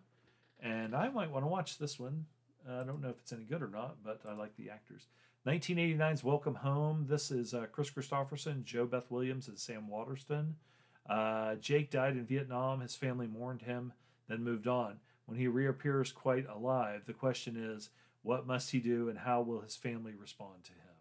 Kris Kristofferson, Sam Waterston, JoBeth Williams, Brian Keith. I like Brian Keith. Uh, Uncle Beale. Uh, but again, this one might be. Uh, I like Kris Kristofferson. I'll be talking about him here in just a few minutes again. But um, I might check that one. Again, like a average score, uh, about a 5.8 out of 10. Schaffner, when did he croak? He croaked in 1989, and his last movie was 1989, which was that Kris Kristofferson movie. So he had a really long career, and he did some really good stuff, starting with, uh, um, you know, Planet of the Apes, and uh, he had a really good run there. So, good director. I watched 2003's Fear X. I have never seen this, and um, I like some of Nicolas Winding Refn's um, movies which I'm sure you all know, and uh, with uh, Ryan Gosling. Um, I hadn't seen this one, and I did not even know. I knew that he's the one that did it, and I think from our cast of colorful characters, I think I had heard that uh, people didn't really like this one that much. Um, but it was on, I think, Prime, so I thought I would give it a look. Uh, you can see, you know, um, Refn's styling all over it, of course. Uh, it stars uh, John Turturro, uh, Deborah uh, Unger, um, who I always like, find her to be pretty sexy. Uh, the guy, the one dude that played the sheriff. Okay, Remar. I had just mentioned James Remar on an, in another movie, and now I can't even remember what it fucking was. But he was a big uh, part of this movie. Uh, mostly him and Turturro are the two main guys in the in this movie. Uh, Mark Houghton uh, plays a, a, cop in this, and I think I remember seeing him in um, Prison Break, the TV show Prison Break, maybe. Um, but this one, again, if you've seen um, Only God Forgives, uh, a lot of the styling uh, and the music background music and everything, and the kind of creepy weirdness. There is um, some subliminal things in this uh, at one point that kind of come up, and you're like, "What the fuck is that?" You know, and then and then after I watch the movie and I go back and think about these, um, this one, uh, this one visual that they would flash in there. Um, oh man, my collarbone has been bothering me it's like uh, when you when you um, your back is kind of out and you go to a chiropractor and they crack it make it feel better it's like my collarbone has been messed up uh, i don't know if it's if you would the term like it's rotated or if it's out of place or something uh, god the other day it was really bad and it was like giving me a headache and everything but i can feel it and it moves around a little bit and I can push on it and sometimes it'll crack. And it's feeling better, but I don't know what the hell. I don't again, I don't know what I did or how I did it, if it was just the way I slept or something, but it really feels messed up. Um, okay, but Fear X, I thought it was pretty good. Um, and again, when you're watching Refn, uh, you're not going to get a linear movie where you know there's going to be some there's going to be weird shit it's not as bad as like Mandy or something like that, but it it did have a little bit of a feel of something something like that. Like uh, Mandy is not that batshit crazy, but if if you watch this one, if you took like a couple of tabs of acid and watched this one, you might get uh, even more of a feel of that. Um, Turturro is always good. I always liked him. I liked him in this movie called uh, Mac, not the Mack. That's Richard Pryor, but uh, this one was just called Mac. Uh, I, I really like that. It's a kind of a smaller movie um, that he did, and I think he directed it, uh, where he is a, a, carpenter, and him and his brothers are building houses to try and sell. Um, they start work. They're actually working for a guy, a contractor, and the guy's a piece of shit. I don't think it's Stormare. It's some other dude, uh, this Polish guy, and uh, he's a real asshole. And he tells him to kind of go chintzy on the work. Like if if uh, in between the studs in a wall are supposed to be a certain space apart, he tells him to put them double the space apart so he can save on the lumber. And it's not safe, and it's not the way a good carpenter does things. And um, uh, Nicholas, or not Nicholas Turturro, John Turturro's character is somebody who takes real pride in his his carpentry skills because his dad taught him that way and everything. And so he gets pissed and tells the guy to go fuck himself and then he um, he and his brothers decide that they're going to uh, start building their own houses and then sell them. And uh, Dennis Farina is also in that. Uh, Mac, uh, Michael Badalucco, you've seen him in a million things. Nicholas Turturro, Ellen Barkin plays uh, in this. Um, uh, Olek Krupa. Olek Krupa is the one that um, uh, plays the boss in this, and he has been in a lot of stuff. He was in Burn After Reading, uh, Italian Job. If you see his face, you'll know exactly who he is. He's been in a million different things. For some reason, he wasn't in John Wick, was he? Oh, fuck. Here we go down the rabbit hole, Johnny. Taking a ride down the rabbit hole, Johnny. Uh, there was a there was a fucking Charles Bronson movie where he played an Indian, and I think the white hat babyface uh, hero in that was I don't know if he was for some reason I want to say he was a Mountie, like a Canadian mounted police, but he might have just been like a sheriff or something. But I just remember Charles Bronson sitting on the horse, and they knew each other from the past. And Charles Bronson and his uh, in uh, his American uh, it was either First Nations if it was Canada or Native Americans here or whatever. Um, they went rogue. They were almost like um, Geronimo, you know, taking his men and, and leaving the reservation and everything. And uh, I think it was it might have been Alan Ladd and Charles Bronson, and uh, Charles Bronson would call Alan Ladd because his name was Johnny. He'd be like, oh, "Johnny, you don't know what you're talking about, Johnny." You're not taking us back to the reservation. I'll see. Alan Ladd and Charles Bronson Western. Johnny Drumbeat from 1954. And this is one of those ones where, um, okay, in 1972, I have to read this because I have to say this. In 19, or in 19, in 1872, Indian fighter Johnny McKay, uh, dig it, Johnny McKay is a, and he wasn't the John McKay that coached the uh, Tampa Bay Buccaneers from West Virginia. Uh, is appointed uh, peace commissioner for California and Oregon, but he faces a tough opposition from the renegade Modocs led by their chief, Captain Jack. Now that's a real character. I don't know if the whole thing, uh, it, of course, since it's 1954, it's definitely would be fictionalized. But I know that Captain Jack was, I think, a real uh, character. And so let's see here. The actual fighting in the Modoc War occurred uh, mostly in the lava beds of southern Klamath County, Oregon, and northern California's Tule Lake area. General Edward Canby, whose death is depicted in the movie, was in reality only uh, the only U.S. Army general killed during the American Indian Wars. General Custer, killed at the Battle of Little Bighorn, was in fact uh, was not in fact a general at the time of his death. After the Civil War, he uh, held a permanent rank of lieutenant colonel. Charles Buchinsky, uh, birth name, changed his name to Charles Bronson using his new moniker uh, for the film. For the okay, so this movie Drumbeat was the first time that Bronson went by Charles Bronson in a movie. Uh, he had been in other movies in like bit parts or as heavies and stuff like that, where he was Charles Buchinsky. Uh, Captain Jack, yes, Johnny.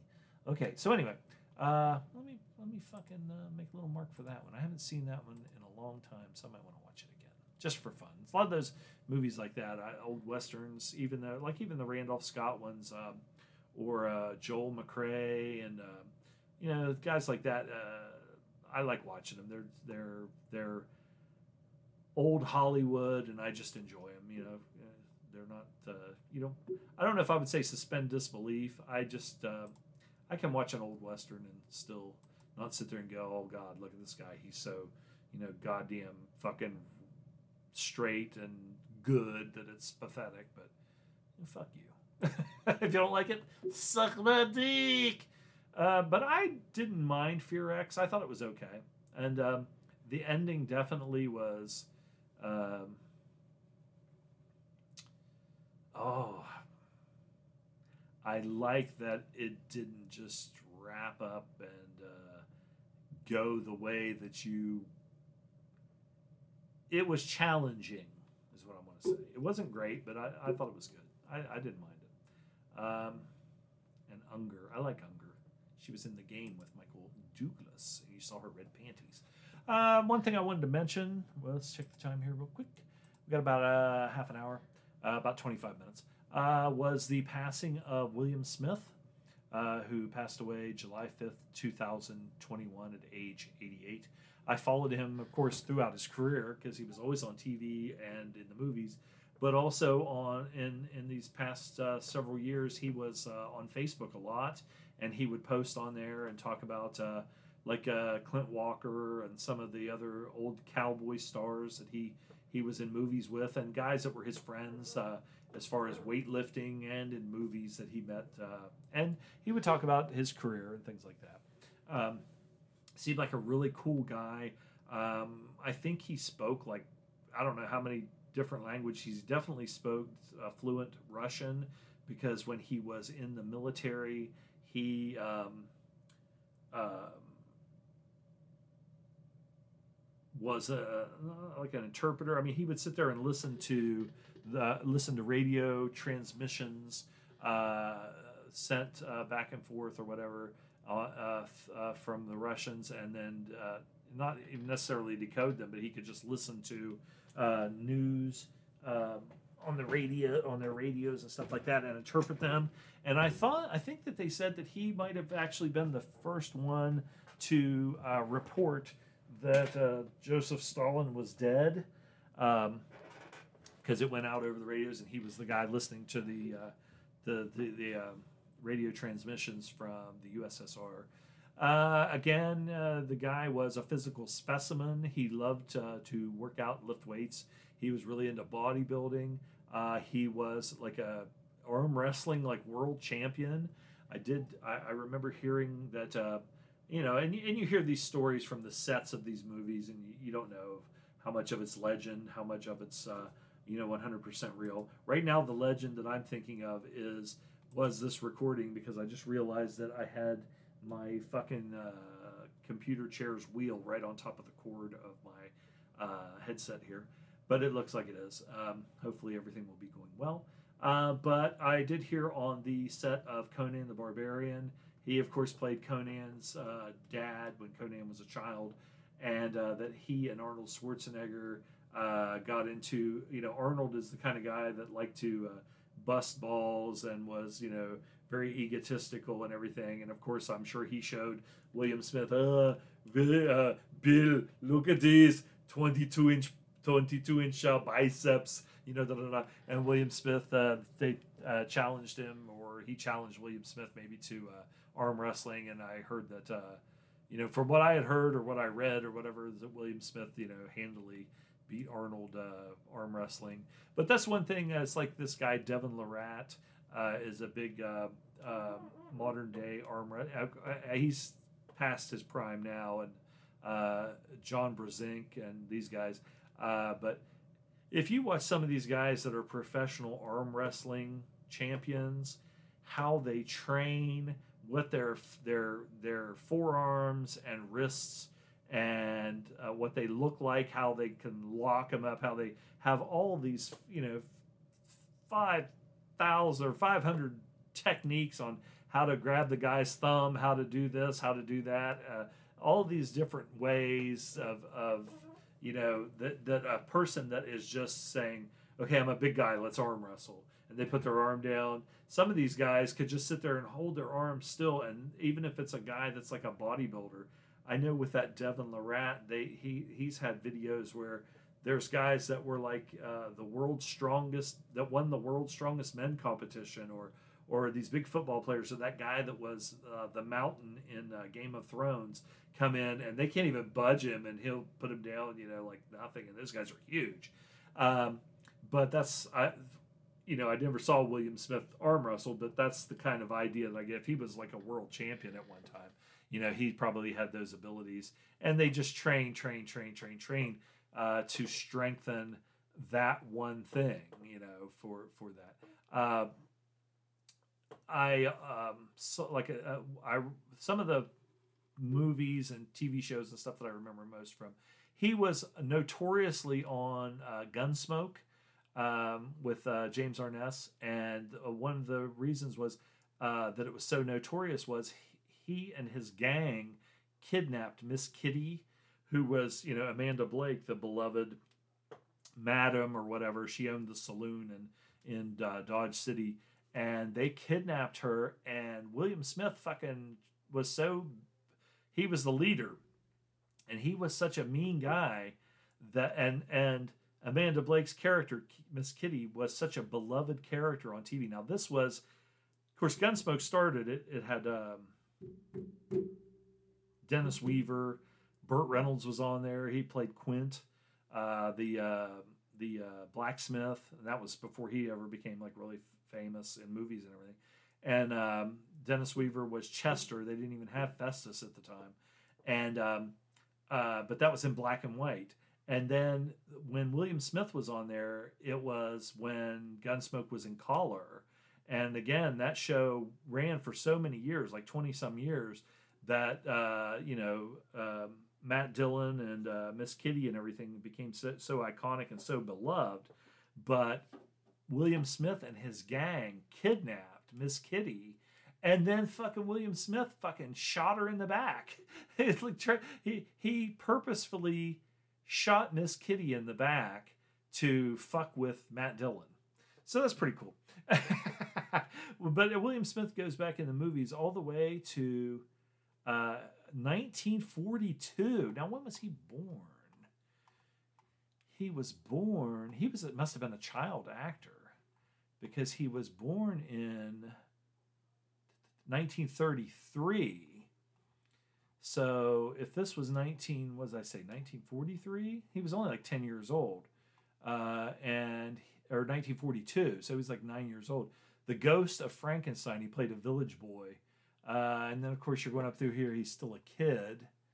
And um, had him down as doing stunts too, so I guess he was he was a stunt man too at one time. I'm um, just going up through here to see some of the things that I remember him from because he always played like a really menacing character. Now there were times that he played the good guy. Uh, a lot of times um, um, where he was he played like on the TV show Laredo, which was kind of a bonanza sort of you know uh, uh, ran for just a couple of years, but still he was one of the good guys on there. So he wasn't always a bad guy, but he made a name for himself playing you know menacing, uh, heavy. Uh, but he wasn't just like like Mike Mazurki, the old wrestler, was in like 170 fucking movies, but he always kind of played the big dumb brute kind of a guy. Um, he was in Coogan's Bluff. He was in uh, uh, oh the one with um, Charles Bronson, Frank Sinatra, and Dean Martin, the Western. I can't remember what was that. But anyway, um, but William Smith played almost like a psychopath kind of a guy. He wasn't a big dumb brute. He was just he he kind of had this he could do this crazy look in his eyes and and just be like the kind of guy that would be like your worst fucking nightmare. I Dream of Jeannie, uh, Batman. He played Adonis on Batman. Uh, lots of TV shows. Um, the Virginian. Uh, let's see here. What else? Uh, lots of um, old uh, motorcycle movies. Not a lot, but I mean, you know, he was in several of those. Um, Daniel Boone, The Losers. That's probably like a, the one. I think that's the one where they went to the bikers went to Vietnam. A quintet of CIA trained Hell's Angels take their special armored hogs to Cambodia and head across Southeast Asia to rescue and capture uh, presidential advisor. I think we reviewed that on the show or at least talked about it. Uh, it also had Adam Roarke in it, who was in Dirty Mary Crazy Larry.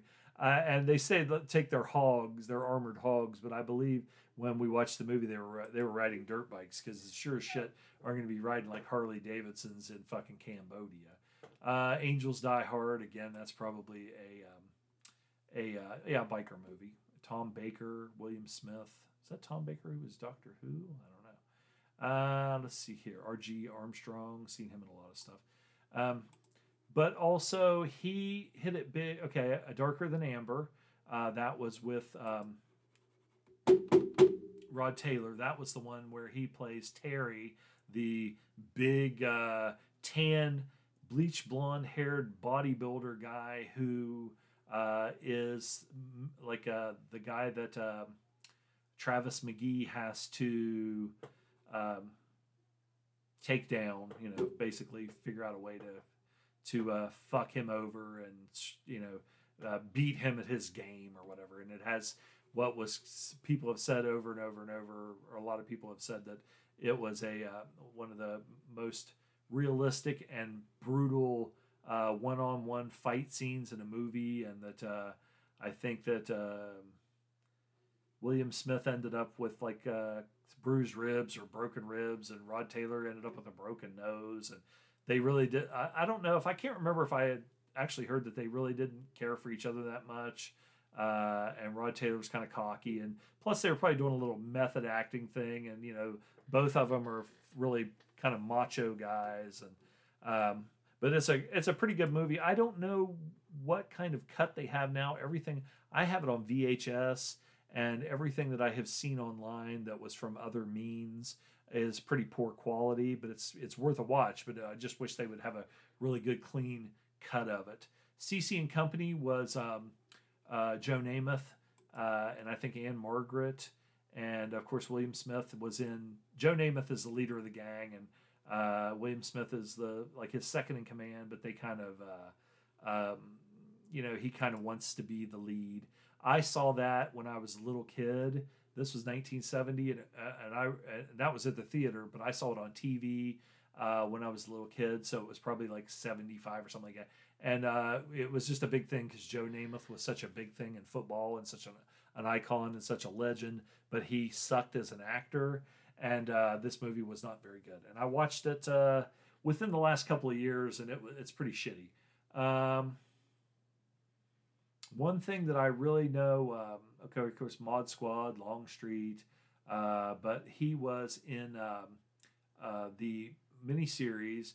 the The first couple of miniseries that I remember seeing was one of them was Once an Eagle, and that starred Sam Elliott, and the other one was Rich Man Poor Man, and then Centennial uh, but Rich Man Poor Man uh, starred a uh, starred Peter Strauss as and um, uh, Nick young Nick Nolte and Peter Strauss were the the brothers, and um, uh, Rich Man Poor Man where there were two brothers, and um, the one brother of course became you know uh, more of a not a blue blood, but I mean he he he I can't remember what the actual storyline was, but he he uh, was raised and became you know became uh, rich and had money and got into politics and stuff. Whereas uh, it was Rudy and Tom Jordache, and uh, Rudy was Peter Strauss uh, from like Jericho Mile, and and uh, Nick Nolte was Tom, and he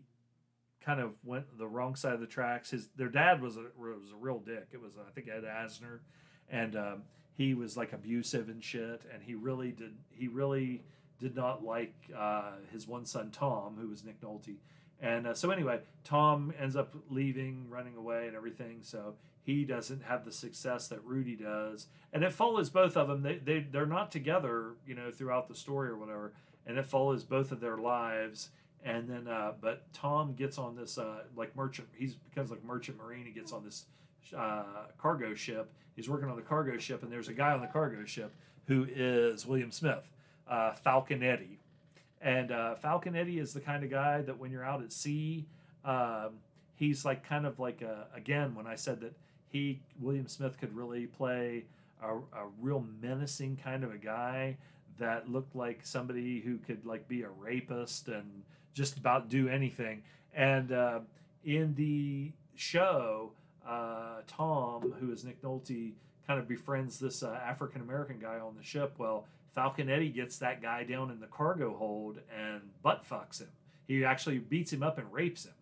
And so then Tom finds because the uh, Falconetti is is fucking with Tom, uh, and I think that he's he's well, I mean he's a rapist obviously, and uh, and uh, but Tom finds his buddy, and the guy's all beat up, and he looks and he can see the you know the guy I guess his pants were pulled down and he's beaten up really bad, you know. And, and he knows what happened, so he helps the guy to you know his bunk and everything, and then he goes and seeks out Falconetti, William Smith.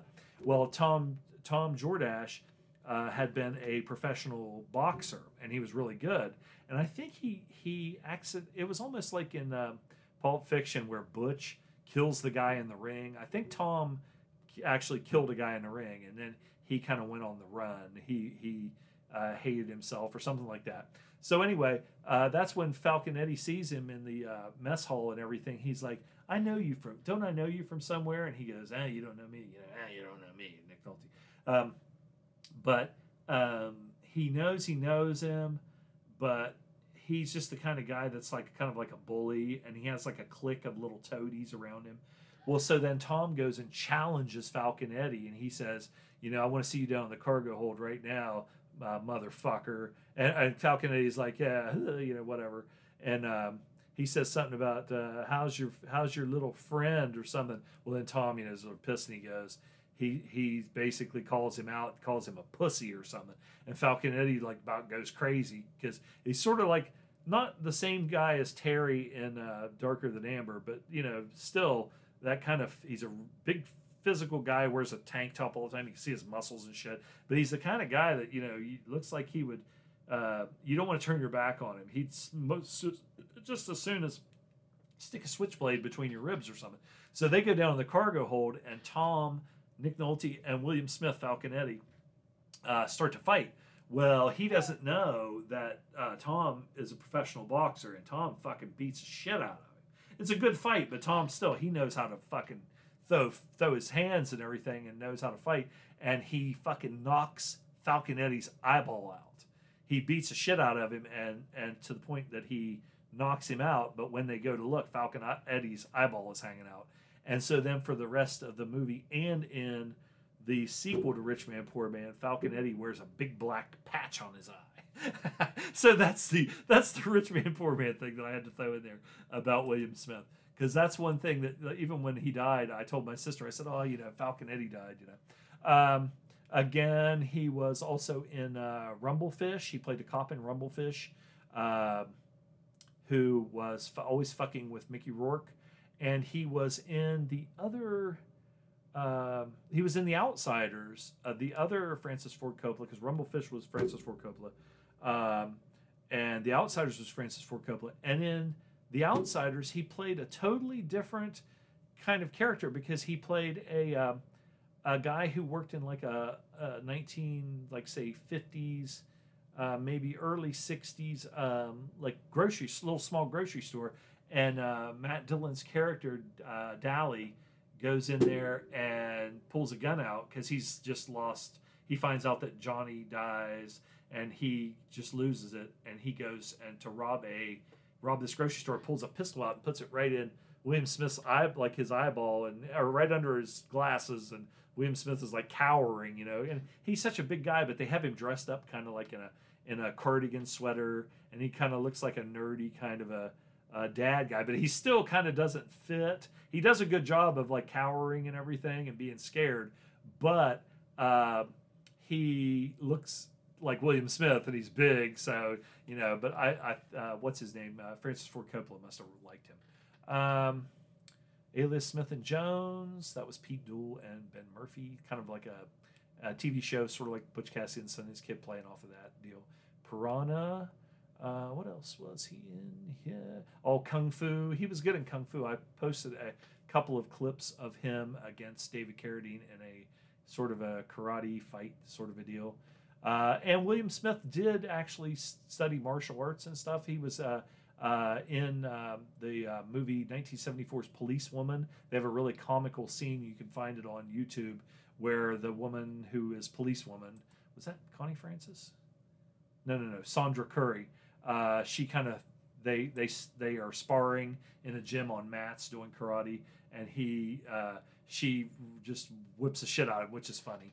Uh, and uh, this played for laughs. Uh, Rockford Files. He was in the first episode, the pilot of the Rockford Files. Um, Planet of the Apes TV show. I used to watch that all the time. Uh, let's see. Uh, he was in the Fred Williamson movie. you know, Boss N Word. You know, the movie's called Boss. You know, I, I, I, it's called what it is, Boss N Word. and he was the main bad guy in that uh, going against Fred Williamson. Uh, let's see, Gunsmoke.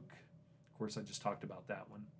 Jude Bonner. That was that episode was called Hostage from 1972. Um, Ultimate Warrior. Uh, he was the main bad guy in that. Uh, going, he kind of had like some barbarian sort of marauders in a dystopian future.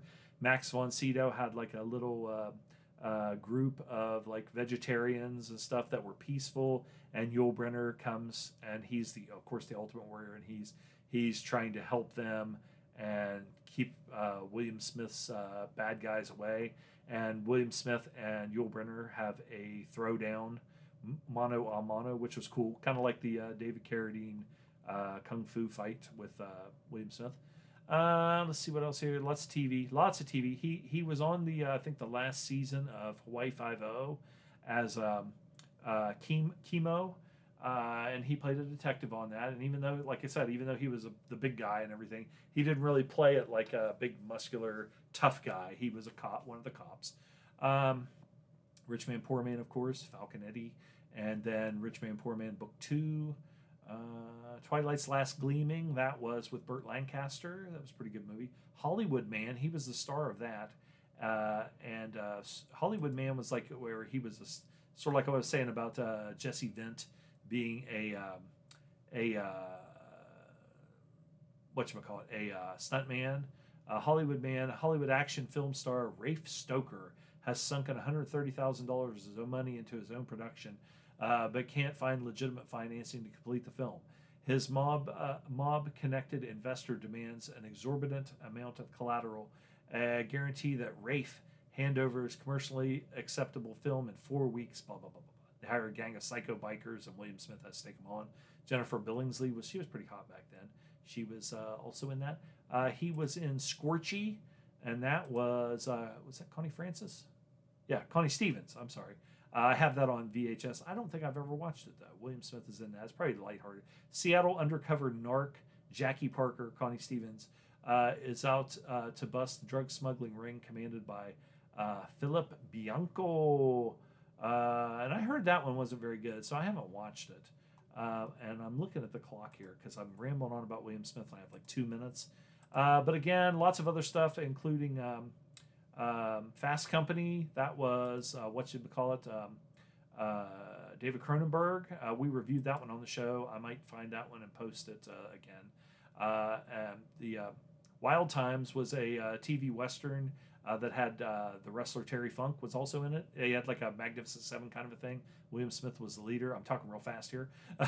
Any which way you can with Clint Eastwood, where they had a good throwdown fight there. Uh, of course, um, Conan the Barbarian. Uh, then the Outsiders. I talked about that. Rumblefish. Uh, um, the goddamn Red Dawn. He played the uh, leader of the Spetsnaz. So that was a really good uh, uh, role for him in that because he got to speak Russian. Uh, mean Season with Kurt Russell. There was a scene. He had one scene in that movie, and it was excellent. And it used to be on YouTube all the time, and now it's not because I tried to look it up the other day. Of the Tiger with Gary Busey. He was the bad guy in that. Uh, I'm going to run out of time here, and I do have to cut it off in about uh, 10 seconds. So William Smith passed away. Maniac Cop, Maniac Cop Two. Um, I always loved the guy, and uh, like uh, our Will Smith said, you know, it seemed like he would almost uh, you know live forever. But uh, he was such a cool guy, and uh, he did. You know, he passed away, and he had a good life. So I'm gonna have to sign off now. We're right. We're at like two hours now. So uh, we'll talk to you later, people. Thank you. Bye.